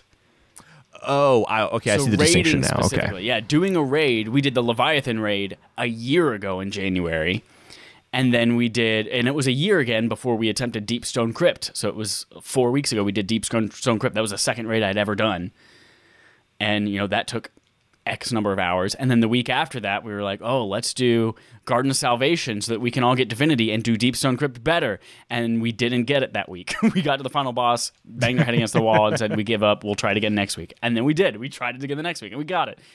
So yeah, raiding is specifically, because you have to navigate 6 people's schedules, and you have to coordinate, there's so much communication and so many mechanics that, like, it takes a lot of coordination to make that happen. But shout out to the 9 other Guardians who have been raiding with me so far this month. I tweeted at them the other day, and it was wonderful. But my last thing that I played was more Pokemon Ash Gray. I mentioned that, you know, I got my Game Boy Advance. I took the purple shell off of it and got a new white shell because my original Game Boy Advance was white. So actually, to tell you the truth, my original Game Boy Advance was the translucent pink because that's all they had in stock at Media Play. But then as soon as they got a white one in stock, I gave the pink one to my sister and I got the Glacier White. So, Arctic White. So I've been playing Pokemon Ash Gray, which I mentioned to everybody that is like, it's the anime fan mod of Fire Red on Game Boy Advance. So it follows Ash and everything that happens to him, from the B-drill attacks to fighting Brock and the sprinklers going off while they're fighting Onix in the gym and Pikachu attacking him and getting powered up in the generator and all that shit. But I played another like 4 or 5 hours this week, and you know, I got past Cerulean City, and I am just so into this game because it is the original game that obviously I fell in love with as a kid, the original 151. It's the anime I watched as a kid, but I'm playing through the game again, and not only are there so many new things because of the anime stuff, but also there are just like going through Mount Moon. I was dreading it because obviously going through Mount Moon the first time, you're running into all those fucking Zubats, and you know it's just going to be a bunch of ladder puzzles. But it was a completely different dungeon. And I don't think that this was because of the Fire Red remake. I think this was because of the anime stuff. It was a completely different dungeon where, like, halfway through, you're up outside of the dungeon, like, in the world, and there are trees and shit like that. But then you come across all the Clefairies, like, hailing the Moonstone. And you go try to take the Moonstone, and Team Rocket shows up, Jesse and James. And like, all of this is, like, it totally puts a new spin on everything else about that original game that makes it have so much new life for me as well, which is awesome. Especially when Pokemon stories are typically complete and utter garbage. Yeah. And it sounds like this is actually a story. Yeah, yeah. Where things happen. And it's not just, hey, you beat that gym. You should go to the next gym. Yeah. It's like more than that. And because it is like so much following Ash from the anime, I'm actually playing it differently. Usually, anytime I play any of that first generation Pokemon game, I'm like, oh, I'm going to go in and I'm going to try something different. But I always end up with the same exact team at the end of it. I end up, you know, with Charizard, Articuno, Mewtwo. Like, I always have the same exact Pokemon all 500 times that I've played that game. But this time, because it is so close to Ash, I'm challenging myself to actually play it with Ash's Pokemon that he has in the anime. And so, like, I have a Butterfree right now that is my fucking best Pokemon. And I was able to cheese. There's this part where after you beat Misty in Cerulean City... Well, actually, first of all, even beating Misty this way, I cheesed it with Butterfree. It's like none of my Pokemon were anywhere close to being strong enough for it. But Butterfree knew Sleep Powder. So what I would do is I would put the Pokemon to sleep with Butterfree, swap it out to like a level 4 like Sandshrew or a Pidgey or something that had Sand Attack. And I would just Sand Attack, Sand Attack, Sand Attack. They woke up, switched to Butterfree, put them to sleep, Sand Attack, and just make it so that no matter what they tried to do, they would miss. And then I would just switch back to Butterfree and just tackle, tackle, tackle, tackle over and over and over till I finally whittled down the first one. And then Starmie comes out and then just tackle, tackle, tackle until it dies too. It took me like 20 minutes to beat 2 Pokemon. But I felt like, oh my God, this is a brand new challenge. I'm using status moves like I've never done before. So I'm having a blast with it. I will definitely continue, definitely go through the events of the first movie at least and the Elite Four. I'm excited. That sounds cool. I would much rather play that Pokemon game than any of the official ones. Like, any of them. Yeah, it's cool. That sounds like it's way more fun. It's free on the internet because it's a fan mod, but I just happened to buy a cartridge version of it because I want to play on this new console, this retro console I bought. That's dope. That's like sounds like the way to do it. Yeah. Boom. What'd you play? I also play games this week. Amazingly, and everyone hold your breath, I'm about to shock the whole world. I played Animal Crossing New Horizons this week. Fuck you. I know. It's such a surprise. So surprising, I won't even bother to tell you what happened in it because it's the same thing I do every week. God, I love that game. I also played actually a little bit of Majora's Mask. I've been doing that, but I'm saving that for Barf. Why are you playing Majora's Barf Mask? Talk at the end of the month. Because it's our Barf game this month. Oh, our backlog. And everyone should play it along with us. Friends? That's dope. That is where the Barf is. Who voted on that? Everyone on Patreon. Patreon.com/RespawnAndFire? Respawn. Yep. I think we both said it at the same exact time. I'm curious what's going to line up in the actual audio. I also played Control Ultimate Edition, which was our barf last month. And I timed it horribly because right after we talk about it, it's then available for free on PlayStation Plus. I was annoyed at first that I would have to play the whole game over again. But you want to know what? When I started playing this on PS5 and I felt those just so sweet haptics and saw that oh so beautiful ray tracing, I'm like, fuck yeah, I'm playing this game again on PS5. Holy shit. I want to say this is the first game I played with ray tracing, because I'm trying to think, PS5, like full-on PS5 games I played, Bugsnax doesn't have any ray tracing. Definitely not. Very confident in that one. Definitely not. Demon's Souls actually doesn't have ray tracing. They use a different lighting engine, so no ray tracing in that. And I can't think of any other game that has like an update that does ray tracing. I think this is my first game I'm playing with ray tracing, and let me tell you, it took me a while to get to the level of the launchability, mm-hmm. because I would just pause everywhere and then say, okay, go back to display settings. Let's change to graphical. Let's change to performance. Let's compare what the ray tracing looks like. It's a huge difference. It's huge. Especially in that game, man. Especially in that game. Holy crap. Because lighting was already a really prominent part of the mood and the atmosphere. And it's oh man, it's breathtaking. It's so good looking. To the point where I'm like, if you had just told me this was a next-gen game, I'd believe you. That's awesome. If you said this never even came out on PS4, I would believe you and just think it's a PS5 exclusive. It's really, really good. And the haptics. I'm mostly positive on them, but I do have one small complaint. But I won't talk about that yet. The good part of the haptics is you can feel every single step. Every time Jess walks, you feel every step, which I think is one of my favorite haptic kind of feedback you get. It's one of my favorite things about Astro's Playroom is feeling the footsteps in the controller, and it changes based on if you are walking or jogging or straight up sprinting. It adjusts the sensation of the haptics, so you really feel connected to the character. When you do get the launchability, you feel those haptics. It has the adaptive trigger support, so when you shoot a gun, you actually have that feeling of you're pulling a trigger. It adjusts the adaptive trigger there. It's overall like really, really good in terms of adapting to PS5. There's one thing, however.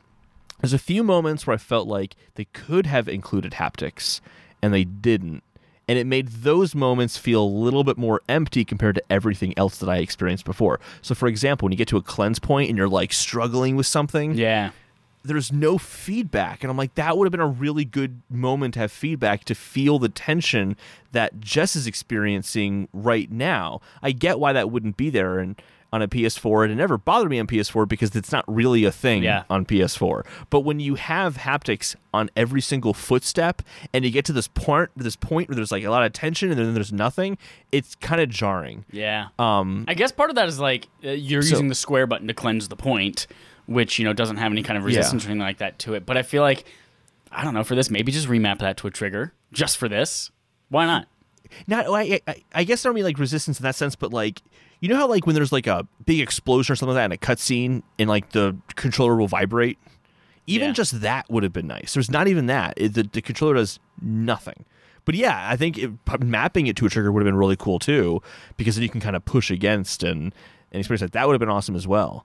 It just, the whole thing kind of, like those moments kind of feel hollow in comparison. But I mean, it doesn't take away from the experience, because the gameplay moments, the shooting, the launching things, all that has haptics. They feel great. It's awesome. So like your moment to moment gameplay, it's a huge difference on PS5. It really, really is. It is worth playing all over again just for PS5. Also loads so fucking fast. Oh my God. Right. I was watching this video on Twitter from GameSpot. I bet GameSpot stock went crazy by association. People accidentally buying that. I'm gonna tweet that out later. I was watching a video comparison of the load times on Twitter from them, and it was just like 7 seconds from clicking the icon on your menu bar to actually reaching the press X to play Control. And so it was 7 on PS5. It was like 57 on PS4 Pro and like 1:04 on PlayStation 4. And I was like, that's insane. And you texting me about this the other night, you're like, oh my God, I think I'm going to play the whole thing again. It's amazing. I almost today went back and started it again on PS5. Because again, if you haven't listened to the Barf episode, I'm not going to spoil anything right now, but you should play this and then go back and listen to that. I was bummed about the save file thing because I had purposefully saved some side quests in my replay to then try out in Ultimate Edition on PS5. But now that I have to start back from fresh, I also realize my trophies aren't going to carry over if my save file doesn't carry over. So my plan was... I was getting those... Yeah. Oh, I see what you're saying. My plan was I was just going to pop all the trophies again on PS5 and then go clean up the couple from the DLC that I hadn't done yet. But now I'm just like, if I have to get all of these trophies again, it's not even... I'm not even going to jump in there and try this. So I will jump into it eventually... and just feel the haptics, see what the ray tracing looks like, but I don't think I'm going to play it again. But I love that game. You definitely just jump in to experience it. It's worth it. I honestly wouldn't be surprised if you were just like, fuck yeah, I'm just doing this again. I honestly, had I not started watching Your Honor today, I 100% was going to play Control. But I'm 3 episodes into Your Honor, and I'm fucking glued to that shit. And I can't wait for this podcast to end so I can go watch more Your Honor, because that shit is awesome. Just like, get the fuck out of my face, Holden. I need to watch Your Honor. Get the fuck out of my face. That's whenever, before this podcast, when I was like, this main quest might take like an hour. Are you sure you want to take away Your Honor from me for an hour? Well, moving on to the quest log. Starting off with Sony's quest log. 10 to 15% of all U.S. PS5s estimated to have been resold, says Joe Scrubbles at IGN. It actually, he reported it, but it was actually Michael Driscoll, who is a data engineer for Oracle, who scanned eBay and StockX for PS5 listings and found 157,000 units that were sold above MSRP. After looking at OfferUp, Facebook Marketplace, and Craigslist, Driscoll confirmed that 10 to 15% of all PS5s were resold online. 1 million were sold in the first week, and then after that, each week ranged from about 57 to 187,000. There was no data for after January 16th. Can't wait until 2075 when we finally have like scalper technology that will stop all of them, but then they will whatever we decide to start doing instead of selling online, they'll have found a way to fuck that over too. Yeah, I mean, it's definitely there's a lot of units that people weren't able to get in stores for sure. Michael Driscoll makes a good point, I think, in his article, which is that the main thing that is keeping people from getting the consoles is just the demand for them in general, as opposed to scalpers sucking up every single unit.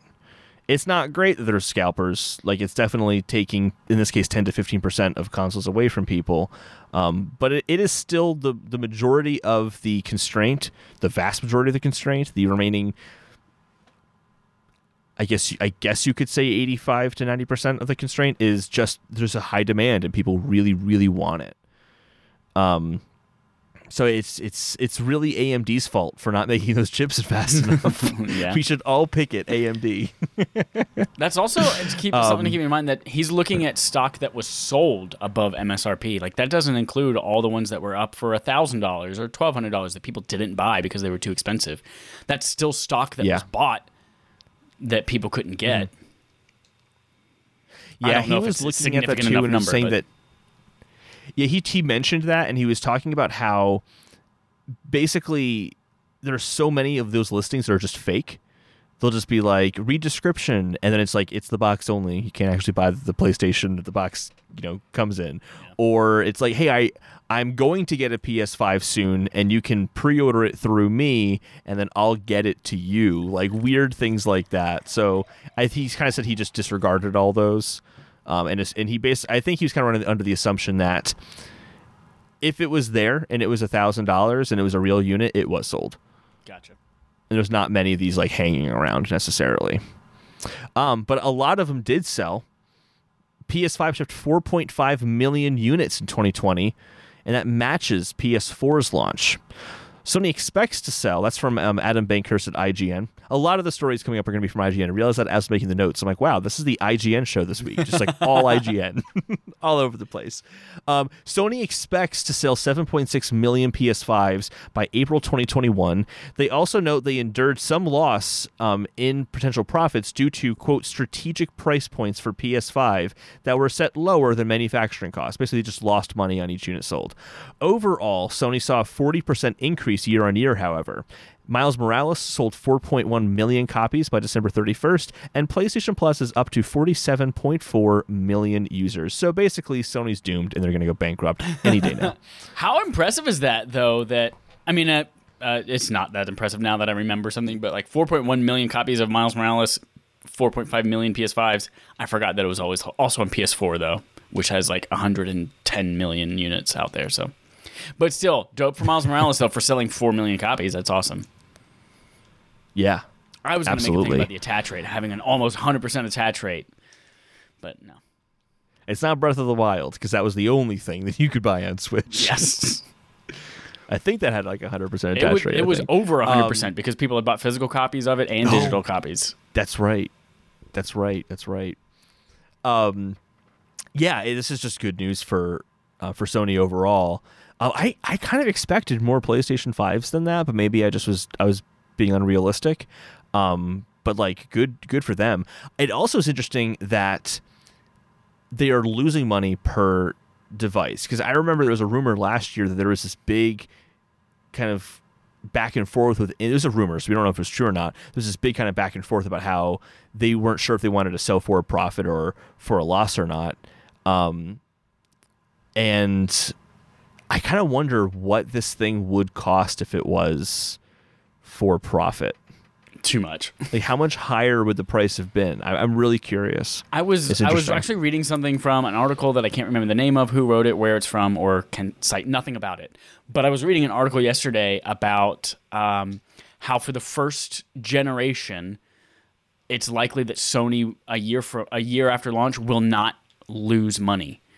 Because traditionally, as consoles go from generation to generation, there's a period where they have to adapt. They are now having to put all of the things in such a smaller install base.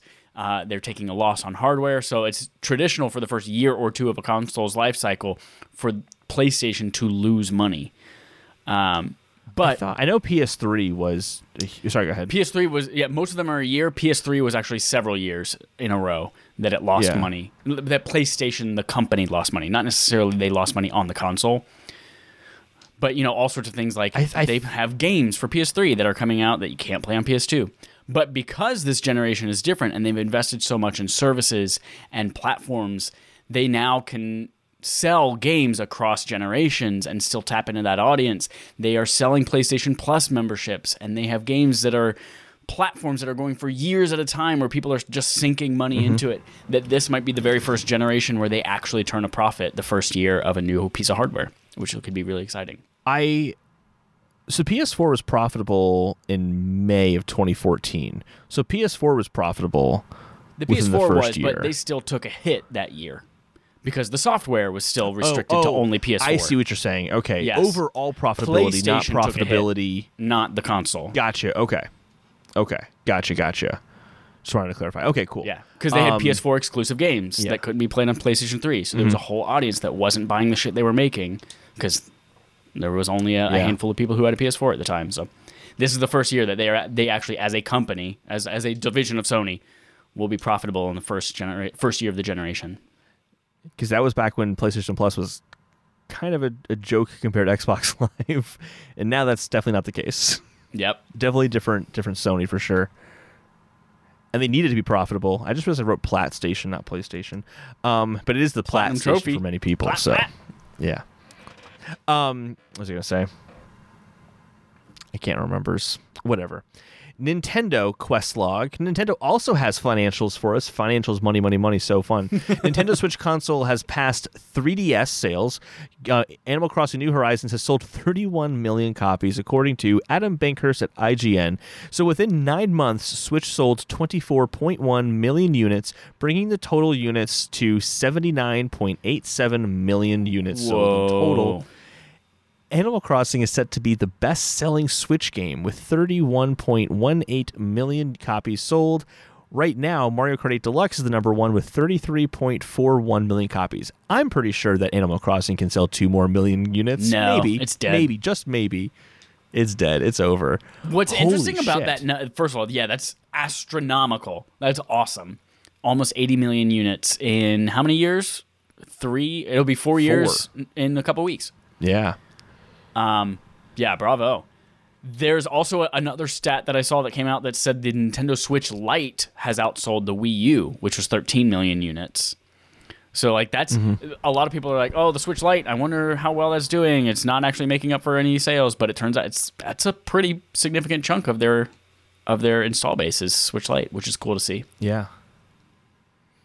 I wonder how many people realize after they bought it, like, oh, I can't play this on the TV. I regret this.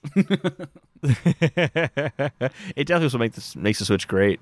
Yeah, it's just awesome to see because there was so much Nintendo is doomed during the Wii U time, or like, are they going to go the way of Sega and like not make hardware anymore? And it's just nice. It's like that's over. They're going to be good for a while. And I also feel like this is now their form factor. Like, I don't really think that they need to change the form factor so much because I think that their kind of quirkiness and all that, the Switch as a platform allows that quirkiness to continue. They could make different types of Joy-Cons if they want to do weird controller setups and all that. Like, they have so much flexibility with this that I feel like I think that they're going to be fine. I think they'll be totally cool. I don't think that we're going to run into like a Switch U model next time that's so weird and wacky and doesn't make any fucking sense like the Wii U did, and it tanks. I feel like they've kind of found out what their niche is with the Switch, and now I'm like, how could this be one of the best-selling consoles ever? Yeah. I mean, it's going to go over 100 million easily, but they're probably going to sell it for another 2 years after that before like the next version comes out at a minimum, I would say. Yeah, I think a few months ago they said they were at the midpoint of their life cycle, so that gives them another 3 years maybe. Yeah, so they're going to be doing really, really fucking well. But then you look at Animal Crossing, and holy moly, they hit the big short with or the short squeeze with Animal Crossing there, because like factors lined up and they just blew up on the sales there. Yep. The last Animal Crossing game sold 12 million units, so they basically have sold 20 more million units than their last version of this game.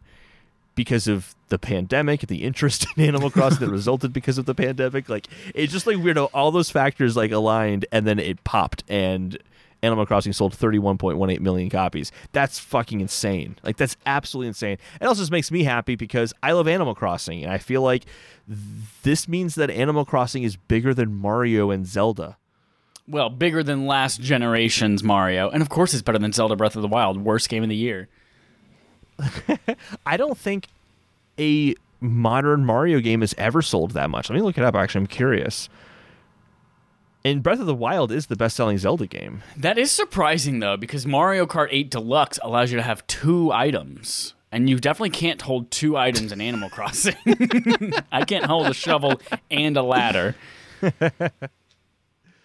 Best-selling Mario video games. The list of the best-selling Mario games. Thank you, Nintendo fandom. You're welcome.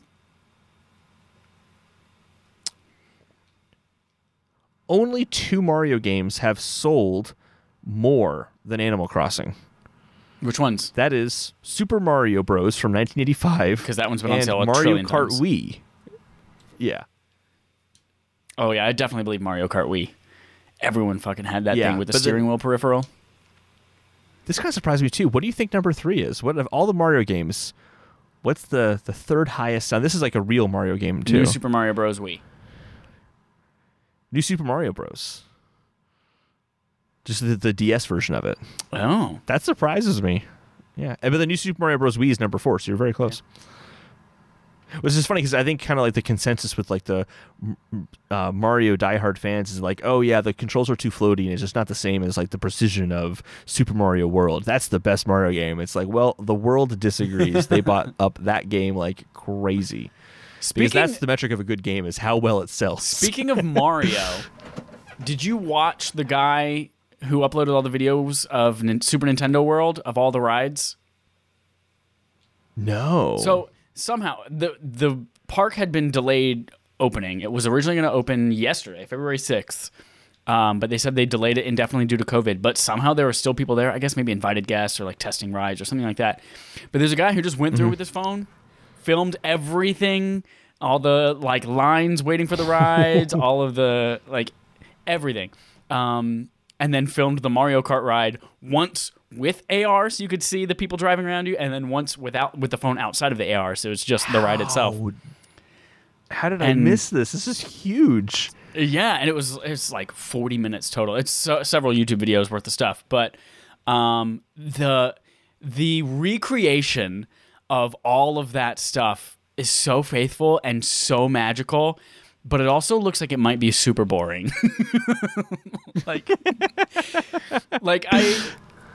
I get it. I get it, you know, a little bit, because Harry Potter World, if you look at it objectively, if you're not a Harry Potter nerd, like, and you look at it objectively, it's like, oh, there's a candy shop, there's a shop where you buy robes, there's a shop where you buy wands, there's a ride for kids with the hippogriff, and then there's a kind of cool, a fucking awesome ride with the castle. And then if you're in Florida, you also have...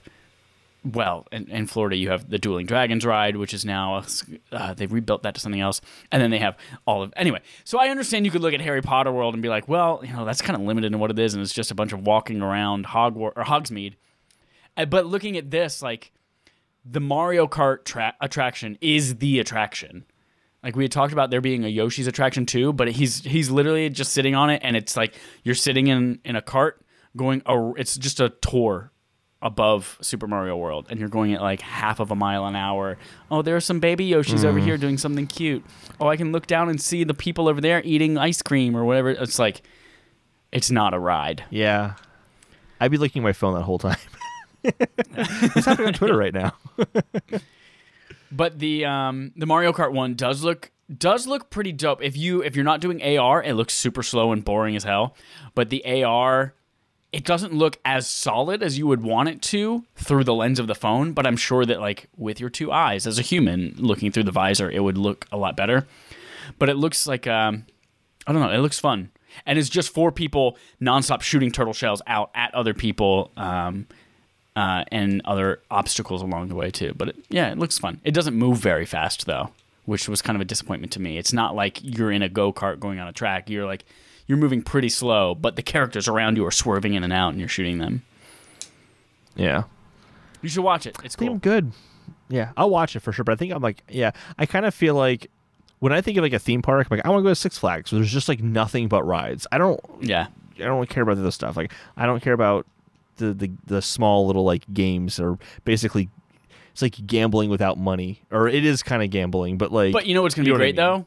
What I love about it is that it is a section of Universal Studios.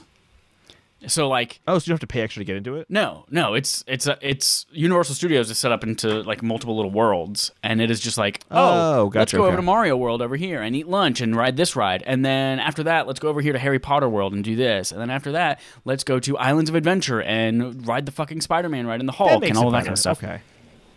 Yeah, it's not like I'm paying only to go to Super Mario World.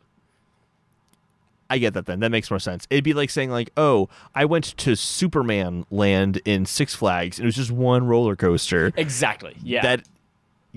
Okay, I get it now. Okay, I'm more on board with that then. Okay. I had it in my head that it was like a whole theme park of Nintendo. Now I get it. I'm very out of it on the whole like theme park thing. I'm not that familiar right now. Yeah, I imagine going and sitting in some like being park. Crowded in a line for an hour waiting to go on one tiny ride where you're crammed in a small cart is probably not your cup of tea. It's fun to go to a theme park on off days, like before people cared about going to theme parks. Like one of my favorites is going to Six Flags in like May.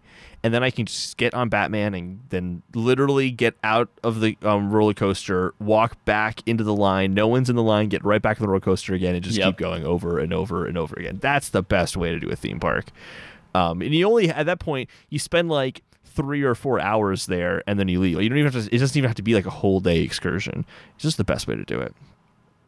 see the best way to do it. Nintendo might have a different idea of the best way to do the Nintendo Switch. Liars. Let's see. Nintendo's not planning to announce a new Nintendo Switch model anytime soon, in quotes, says Joe Scrubbles at IGN. So in the developer Q&A, Nintendo claimed there was no new model planned for Nintendo Switch anytime soon. I also pulled this up from the Nintendo's investor site, and I highlighted a portion of a question they answered. Here's the question they got. You've talked about extending the Nintendo Switch life cycle and further expanding the installed base, and that the user base has already become quite diversified. Where do you think there is room to grow? For example, demand for a second system, sales expansion in other regions, or expanding through something like Nintendo Switch Lite, which just completed its second holiday season. I heard news that you have no plans for a new model for the time being, but I'd like to hear more about your strategy for Nintendo Switch's family of systems. There's a whole long response. I don't need to read the whole of it. They basically say, like, well, we're releasing the Mario Red and Blue one, which is not what the guy was asking about. and then they answer and say, with this release scheduled for new hardware, Nintendo Switch having just marked its highest sales in its fourth year on the market, we do not have plans to announce a new model. Moving on to future expansion of the install base, we believe that as the number of Nintendo Switch users continues to grow, this will also drive increasing demand for a second system among the Nintendo Switch's family of system, in addition to sales in other regions. Liars. We all know my prediction is correct. When all the Mario shit goes away into the vault forever on March 31st, they're going to be like, gotcha, suckers. Now you have to buy a brand new system. Switch Pro. Patent pending. Name is placeholder. We all know that's going to happen this year, and of course they wouldn't say that in an investor call. They're liars. Yeah, I'm on your side on that one. We both predicted that there's going to be a new Switch model this year, so we're both feeling that it's going to happen. We have stock in Nintendo having a new system, so we have to believe it. We have to. So I feel like part of my prediction is that it's not going to be like a Pro model. Like, it's not going to be this additional model, like the Switch Lite was an additional model to the Switch, because right after the Switch Lite came out, they said, no, there's no plans for another, Switch model after this. And then they immediately released the updated version of the Switch that had, like, the better battery or, like, something that was different with the display. And, like, to them, that wasn't a new model. It was the new processor that it didn't allow for it to be jailbroken. Yes. That's what it was, yeah. But it also happened to be more energy efficient. But it did have benefits. Yeah, it's more energy efficient. There were some benefits to it. But they didn't consider that like a hardware update, even though it was definitely a hardware update. So I feel like they're playing fast and loose with their words here. Yeah. So we'll see what happens. But all right, moving on to the third-party quest log, streaming wars. That's my headline, not the headline I'm about to read from Steven Totillo at Kotaku. Google Stadia shuts down internal studios, changing business focus. So both Stadia game studios in Montreal and Los Angeles are closing. The Stadia Game Store and Stadia Pro are still going to be available. Those aren't going away. Jade Raymond, the producer of the Assassin's Creed franchise, will be leaving the company. Google says they will continue investing in game streaming tech. And then Phil Harrison has a statement as well, who is still going to be leading Stadia. He says that they see an important opportunity to work with partners seeking a gaming solution, all built on Stadia's advanced technical infrastructure and platform tools. We believe this is the best path to building Stadia into a long-term, sustainable business that helps grow the industry. Look at my surprised face. It's right here. I'm so surprised. I am honestly surprised it came this quickly. Before they even, they didn't even announce a game. They were probably years from release. I imagine they would have at least given it the old college try, but they didn't. Yeah. Nothing. They were just like, hey, we tried this for a year, and it fucking sucked. So. Yeah.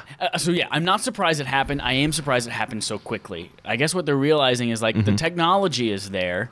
And people, I guess, a fraction of a person at a time wants to use this service. So let's not create games, and let's instead make an inferior platform for people to play these third-party games on. Mm-hmm. Yeah. It's just another hit for Stadia. It's like this. Google Stadia already is trailing in terms of support, because not just from like player base and things like that, and playing Destiny online and trying to find people to play with or against is pulling teeth sometimes, but it's also support from publishers. Like we see so many times that a console and a PC patch will come out, and then 3 months later it'll finally make its way to Stadia. Or a game will come out, mm-hmm. and it won't be coming to Stadia for another several months, if at all. So maybe this is them just investing that energy into making that more on par with everything else. I hope it does, because honestly, like Google's fucking up a lot of things with Stadia, but I do want them to succeed. Like I think this tech is really cool when it works, but I want them to succeed, but it's, I don't know. I hope this is the right choice for them. It's making their platform less alluring, not having something exclusive to it, but who knows? Yeah, I think that, for me, that's the biggest issue, is that it makes their platform less alluring. Okay, where do I start with this? So, as we all know, the grind isn't happening at this point. Right. Like, I'm not doing the remaining episodes. I just don't like talking to a camera by myself. It's just so weird to me. I hate it. And there were still a few things that I kind of wanted to say like about it.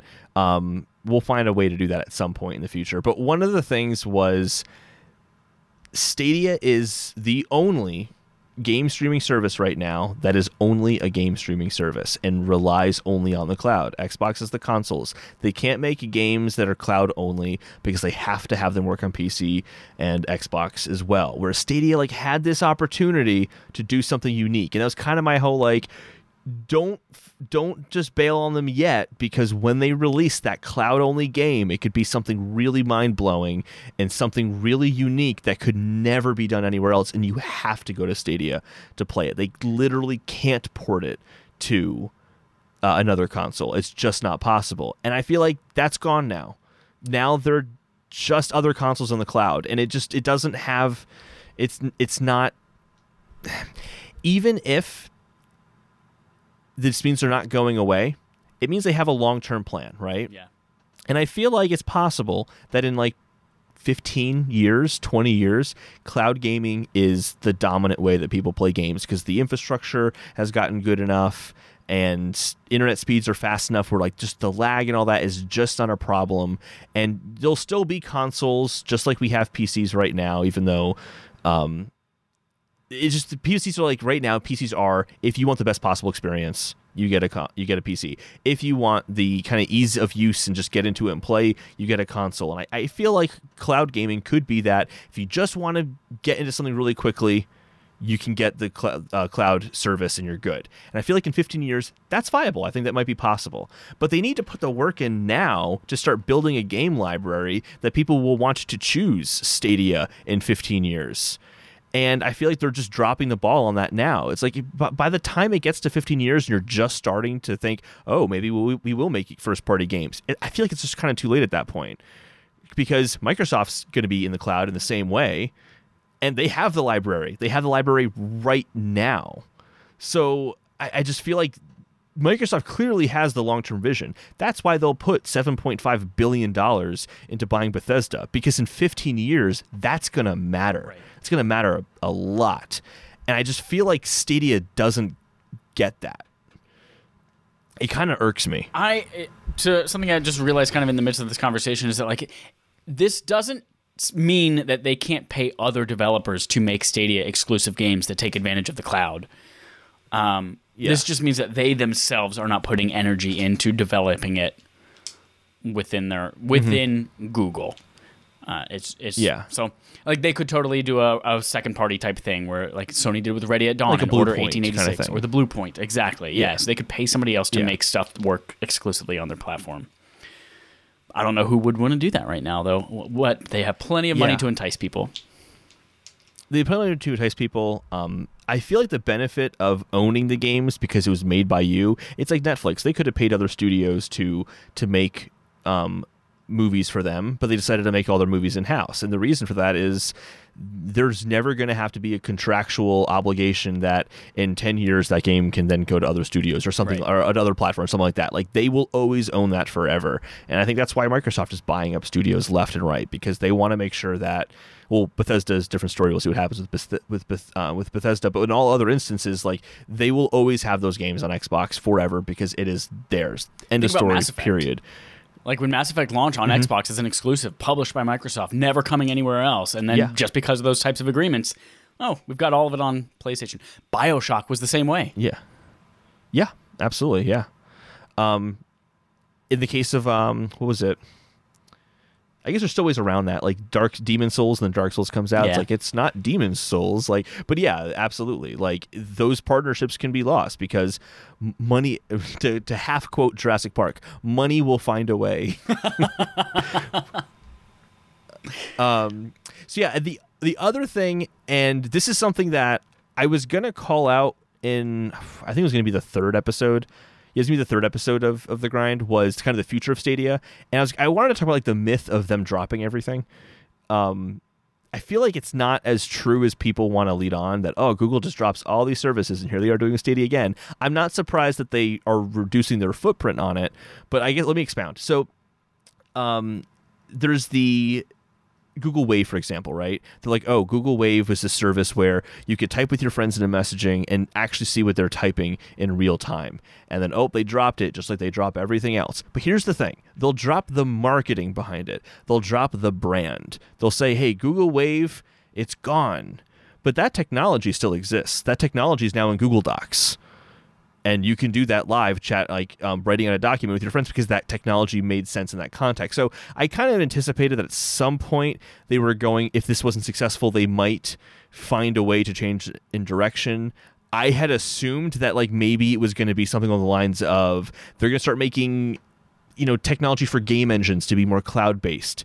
And so that things have to, like, run through Google servers at that point, but it's still made in Unreal, but Unreal has attributes of their engine that are related to cloud.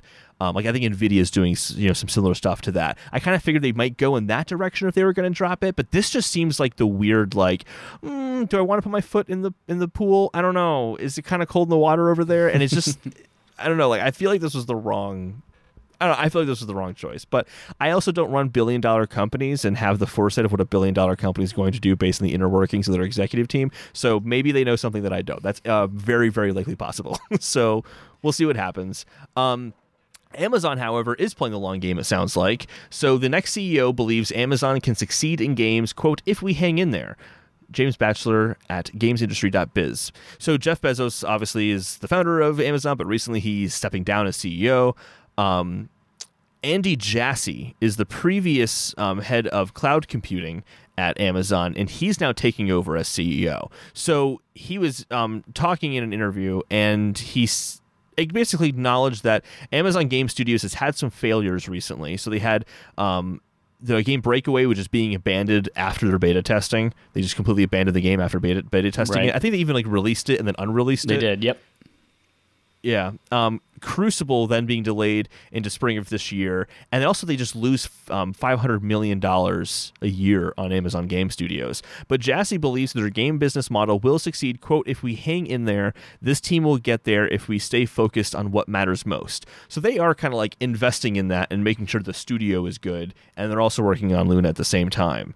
And it seems like they're putting a lot of thought into this, that they're putting the head of the cloud computing division as the head of the company now. Yeah. So this is really important to them.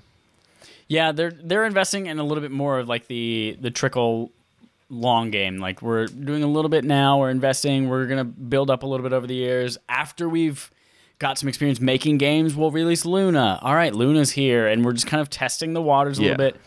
So they're definitely doing the slow game there, the tortoise in the hare story. Yeah. I think it's still, like, I don't know, for such a big company with such reach and such like command of resources to have only those two games to speak for after several years, you know, Breakaway, you know, going the way of the dodo, and then Crucible getting delayed. It's like, that's really all you're working on? That's, yeah, and that's losing $500 million a year on it? And losing that much money on it? Yeah. Yeah. I think like Cyberpunk's game budget was $236 million or something. Like, I don't know why I said that number specifically, but it's like $230-ish million. It's in that range. And that was over the course of several years for that one game. Yeah. So they're losing $500 million a year. They're working on more than just those two games, but they're not talking, like maybe they're like learning harsh lessons and like, okay, the other games we're working on, don't mention it yet. Don't talk about it yet. We need to go back and really rework this. But I feel like there are talented people that could bring in who could just like help fast track a game. Yeah. I mean, I feel like all their games have been very, very cloud-based. Like they're an MMO or something like that. Yeah. I think, I don't know what Crucible is, but Breakaway is supposed to be this like big MMO. So yeah, it's just, it's interesting that they're losing that much money on it, but they're playing that long game for it. And I know we're doing our decade predictions in a few weeks, but this is even beyond the scope of that. Going into that whole like 15-year time frame, I think it's totally possible that Amazon, Microsoft are, and maybe Google, we'll see what happens with that. But we'll roll with it for a second. Amazon, Google, and Microsoft are going to be the heads of the gaming industry. Like those are the big three because they are running the cloud gaming infrastructure. And then companies like Sony and Nintendo are really just either like they are in their niche of making hardware and they still have their exclusive game for that hardware because people still want consoles, or they are making games now as publishers for these big three. I think it's totally possible because the best gaming, the infrastructure is going to be so important with input lag and just how well it works that the company who makes the servers is going to prioritize themselves, and they're also going to have the best understanding of the technology and how to use it. I mean, Sony is working with Microsoft with their servers, and they're kind of going back and forth with that, but PlayStation's always going to be secondary. They're always going to be secondary. And Nintendo might not ever connect to a server ever. So we don't know what's going to happen with that one. But yeah, so I feel like they're putting in that long game because that's going to be so fucking lucrative for them if Amazon is number one in gaming in 15 years. I know that sounds crazy right now, but I really don't think that in 15 years it could be that absurd. If you had said in the early 90s, oh, and Microsoft's going to be a dominant player in the gaming space, you'd be like, fuck no, Microsoft Office is not going to be like, that company's not going to be making games. That's ridiculous. But it could happen. We don't know. They're certainly investing in it. Yeah. Those were the streaming wars. There's also some space wars to talk about here. And that's Mass Effect Legendary Edition gameplay trailer revealed it's coming this May, says Leanna Rupert at Game Informer, May 14th, 2021. Not that far away. Pretty soon. May the 14th be with you. All the games are going to be remastered for 4K with improved models, lighting, shaders, effects, and other stuff. There'll also be gameplay and quality of life differences, which is more than I think many were expecting. It is. I was reading up on some of this, and I was excited to see that like they are balancing the weapons so that it feels consistent as you play through 1, 2, and 3. They are... the elevators, the infamous elevators in those games are now going to be like, you can ride the elevator, but there's a skip button after it loads in. So yeah, the fact that they are balancing all of these systems and making them feel like one cohesive series, I think that's what I was most looking forward, or what I was most bummed that wasn't coming, that it seems like it might be coming. Yeah, absolutely. And it's funny because I got my Xbox One. I just bought all of them for the Xbox 360 versions, but it was like $6 a piece. It was only wasted $12. So I don't feel too burnt on it. But like, I'm way more looking forward to playing these games now. That's going to be a much more cohesive experience across all three of them, because Mass Effect 1 in particular, like, I love Mass Effect 1, but the common thing is, yeah, but the gameplay kind of sucks. I'm like, fuck you. Yeah, you're right. It does, but it's a good game. So it's nice that it's going to have that consistency across the board. I'm curious what your takeaway is in some of these video comparisons and the kind of screenshot comparisons that we've been seeing of Legendary Edition. I've seen a couple of like sliders where you like slide and see the original and slide over and you see the new one. I've seen a couple of those and it looks good. Like I'm impressed. It's not just they didn't take the Nintendo way and just make it 4K up-res. Like they actually swapped out new character models and lighting and all that kind of stuff, and it looks like a good port. Yeah. Mm-hmm. There are a few like things where the sky looked different, and like there's one screenshot where they show like a Reaper, and in the 360 version, it's got this like ominous, like evil looking red sky behind it, and then in the new version, it's a dark sky, but it doesn't have like same kind of. There's something in the art direction that changed a little bit. So like at first, I kind of just like it looks a little different, but then I started taking a closer look, and I'm like, but those textures do look so much better. Those character models do look so much better. The water effects look so much better. So I feel like overall, it's definitely an improvement. And I feel like I don't remember the first two games well enough that it's gonna bother me when I'm playing it. But I did this a little quick like. And I'm like, no, it's fine. It's going to be really good. It's going to be good. If the elusive man's cigarette smoke is not like broken polygons, I'll be impressed. That would be a room that like it's so dark and ominous in that room and like mysterious that if the aesthetic of that room changed too much, I think I would be a little bummed because that's probably one of my the most memorable locations in a game for me is the elusive man with the huge planet behind him and everything. It's just so cool. It's good stuff. All right, we're gonna move on to our fetch quests. Not a whole lot of them this week, but they're important. They're important stuff still. Rockstar Game Studios had computers stolen. Dennis Patrick at GameRanks. $66,000 worth of equipment was stolen from Rockstar on Christmas Eve. It doesn't appear anything was leaked in the aftermath, but there wasn't an obvious motivation for the robbery. I feel like if she stole $66,000 in computers, it wasn't to like leak information. She would have just gone to a computer, taken information off the computer, then ran. I feel like it was probably first of all, do we know it was a she? Second of all, if we don't, props to you for assuming that the criminal was a she. Very good. We do know it was a she. Number three, we know that she just took that $66,000 worth of equipment, sold it, bought a bunch of GameStop shares back in December. And this is Christmas Eve, so she made bank. Yeah, she made a lot of money. Bank. Quantic Dream is opening a Montreal studio, says Brendan Sinclair at GameIndustry.biz. The new studio will support development of the main Paris studio, but Stéphane, is it D'Austas? I don't know. Yes. Right. The new head of Montreal.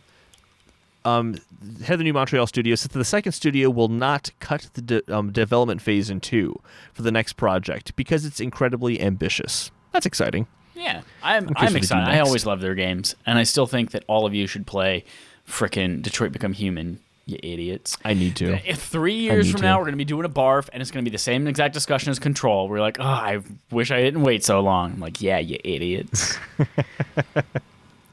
We might be waiting a long time for Overwatch and Diablo 4 because they won't be releasing until 2021, Activision Blizzard says. Also, Nicole Carpenter from Polygon's one who reported that because we've got to give credit where credit is due. Glad none of us picked that for our draft. Yeah. Gearbox has been bought, says Luke Plunkett at Kotaku. They were bought by Embracer Group, who also owns THQ Nordic and Koch Media, not Koch Media, because it has the K at the end, not the C. I don't know why that got typed in there. The goal is to expand Gearbox. New studios and new brands are hopefully going to be the result of this. That's a big, but like... That's what they say. We've been laughing for years at Embracer Group. Previously, THQ Nordic, also who owns THQ Nordic, the same name. We'd been laughing for years, like, what are they buying all of these AA properties for? And they have, like, hundreds of them in development at any given time. And like, what are they fucking doing with all this shit? And now they bought Gearbox. I'm like, oh, shit. They have a big player there with Gearbox, with Borderlands. Who knows what's coming with them? We'll see what happens. Netflix officially announces Sonic Prime, a new 3D animated series, says Ryan Craddock at Nintendo Life. The series will launch in 2022 with 24 episodes. I guess I'm in for that, Chad.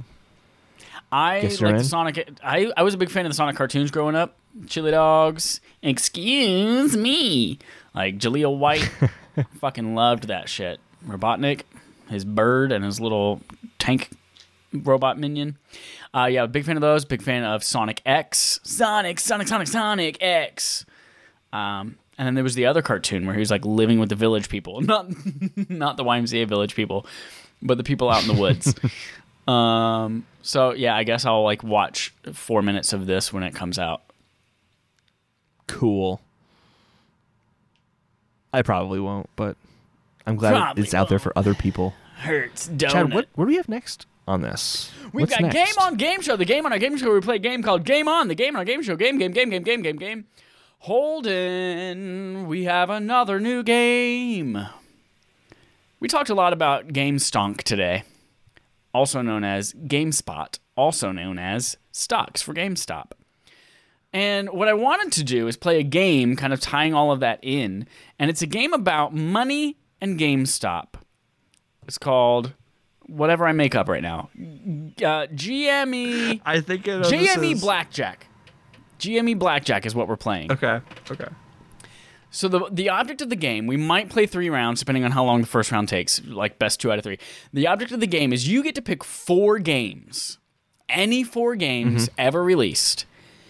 I will then look up the trade-in values. I'm also picking 4 games. I will look up the trade-in values, and we are trying to get closest to $21 in value without going over. So we have to pick 4 games that might add up to 21 or less. That's our goal.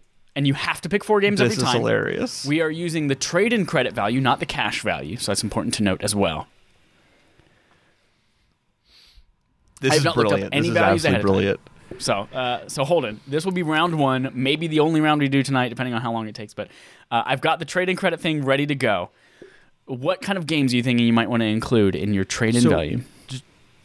Are we going to play this like real blackjack, though, where like we start off with 2 and then we see the value of those cards? No, we are playing this like you guess 4 games and then we add up the value because that's all I prepared ahead of time. Okay. All right. Prey. The 2016 game? Yeah, the most recent one, yeah. Okay, I also need you to designate a platform. Because it might have different value on different platforms. Xbox One, okay. My first game I'm going to put down will be... I'm going to put out the Order 1886. Ooh. All right, what is your second game? We'll find out all the prices afterwards. Pokemon Heart Gold. No, I'm totally kidding. That's like $50 straight. Yeah. Or something ridiculous like that. Mirror's Edge on Xbox 360. Mirror's Edge 360. Okay. I'm going to put in Spider-Man PS4.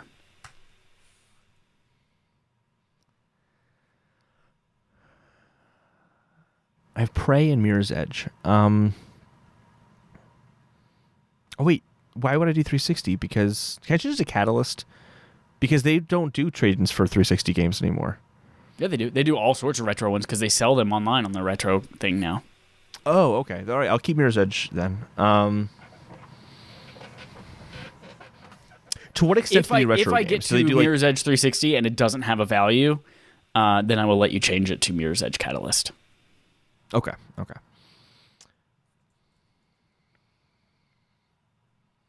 Halo 4. I have a suspicion it's actually not going to be worth that much. Okay. Thinking about trade-in values. Spider-Man PS4 Go, like you can buy it new for $20. So I'm guessing it's not going to put me too far up there. Mm-hmm. Order 1886 is going to be a dollar or $2. I'm going to go with Madden NFL 2018 on Xbox.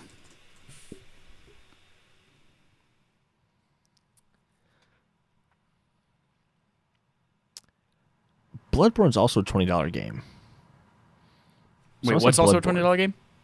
Bloodborne? Bloodborne's a $20 game, yeah. Bloodborne. All right, so my final game will be... I want to keep it low because if you go over 21, you lose. My final game will be... I want to pick something like... Completely... Fantasy Star... No. Because there are too many different permutations of that. Final Fantasy... 14... Realm Reborn on PS4. hope that had a box copy. If it doesn't, then I have to pick a new game. My backup, I'm going to have a backup just in case. So that way I don't know the value of everything ahead of time. If that doesn't have a boxed copy, then I'm picking Cooking Mama on Nintendo 3DS. All right, Holden, let's do yours first. So you had Prey 2016 on Xbox One.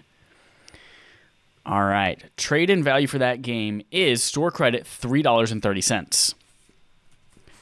Really? Yes. All right. Next, we are looking for Mirror's Edge.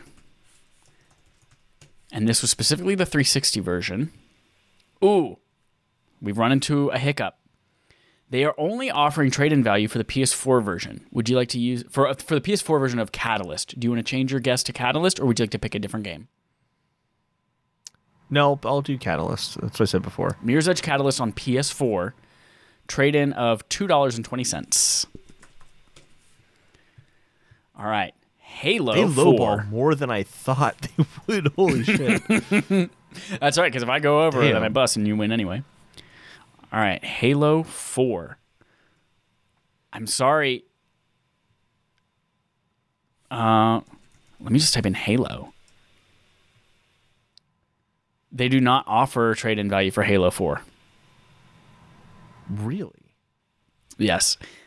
Is there any Halo game available? You have Halo the Master Chief Collection for Xbox One, Halo Reach for 360, Halo 5 Guardians for Xbox One. Let's do the Master Chief Collection. Master Chief Collection. All right. That is a credit of $13.20.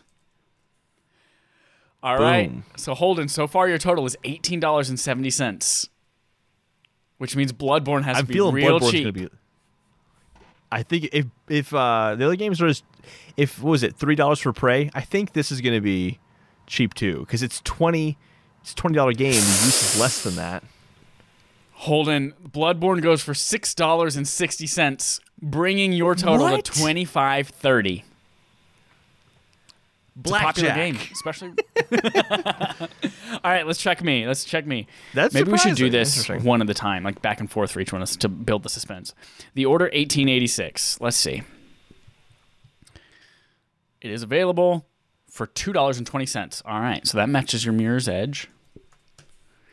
Then I had Spider-Man PS4. Spider-Man... Oops, I searched just to buy it, you fucking idiot. All right, Spider-Man PS4 goes for $11. Woof. Okay. That's all right. The other two I picked were... We're small on purpose. As long as I don't go over 21, we're good. I'm at 1320 so far. Madden NFL. Oh, this might be something that they don't take anymore. If it's NFL 20. Oh, I spelled NAL. I'm just going to type Madden 2018. No results. What about just Madden? They take 20. This is weird. They take 21, 20, 17, 16. But not 18. All right, I'm going with 17 on Xbox 360. Fuck. Guess how much Madden NFL 2017 goes for Xbox 360? $17. $10.45. Ooh, I definitely busted. You already went over. Yeah. So, damn, Madden keeps its value. So my final one, let's see, Final Fantasy 14. I'm definitely over. Realm Reborn. They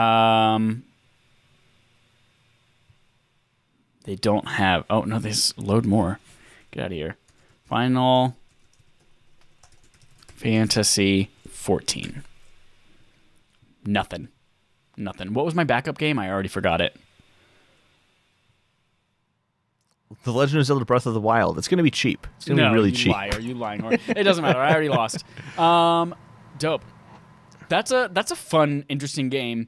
We got to figure out a way to make it a little bit faster. But I think going back and forth would also be good, too. I like that idea. Okay, you're right. We'll do one more game since we both lost. Okay, one more round.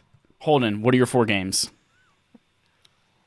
We'll go back and forth on this one, too. I'm going to say, okay, so I kind of have a better idea of the range here. So I'm going to say Dark Souls 3. I'm going to pick Dark Souls 3. Dark Souls 3. Yeah. On which platform? Xbox PS4. We'll go PS4. PS4. Okay. Dark Souls 3 and PS4. Yeah. I'm going with Uncharted, the Legacy Collection. Obviously on PS4. All right. What's your next one?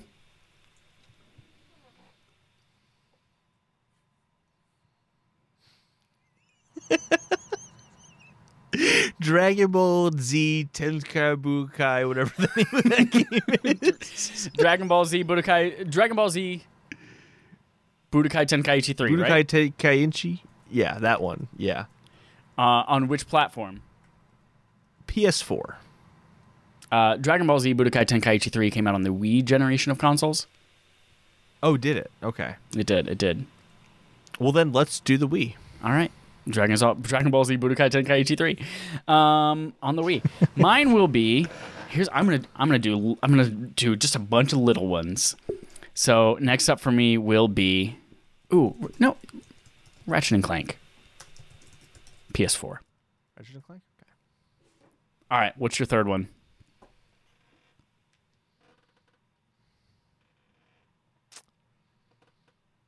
This is really tough because. This is really tough. Let's go with...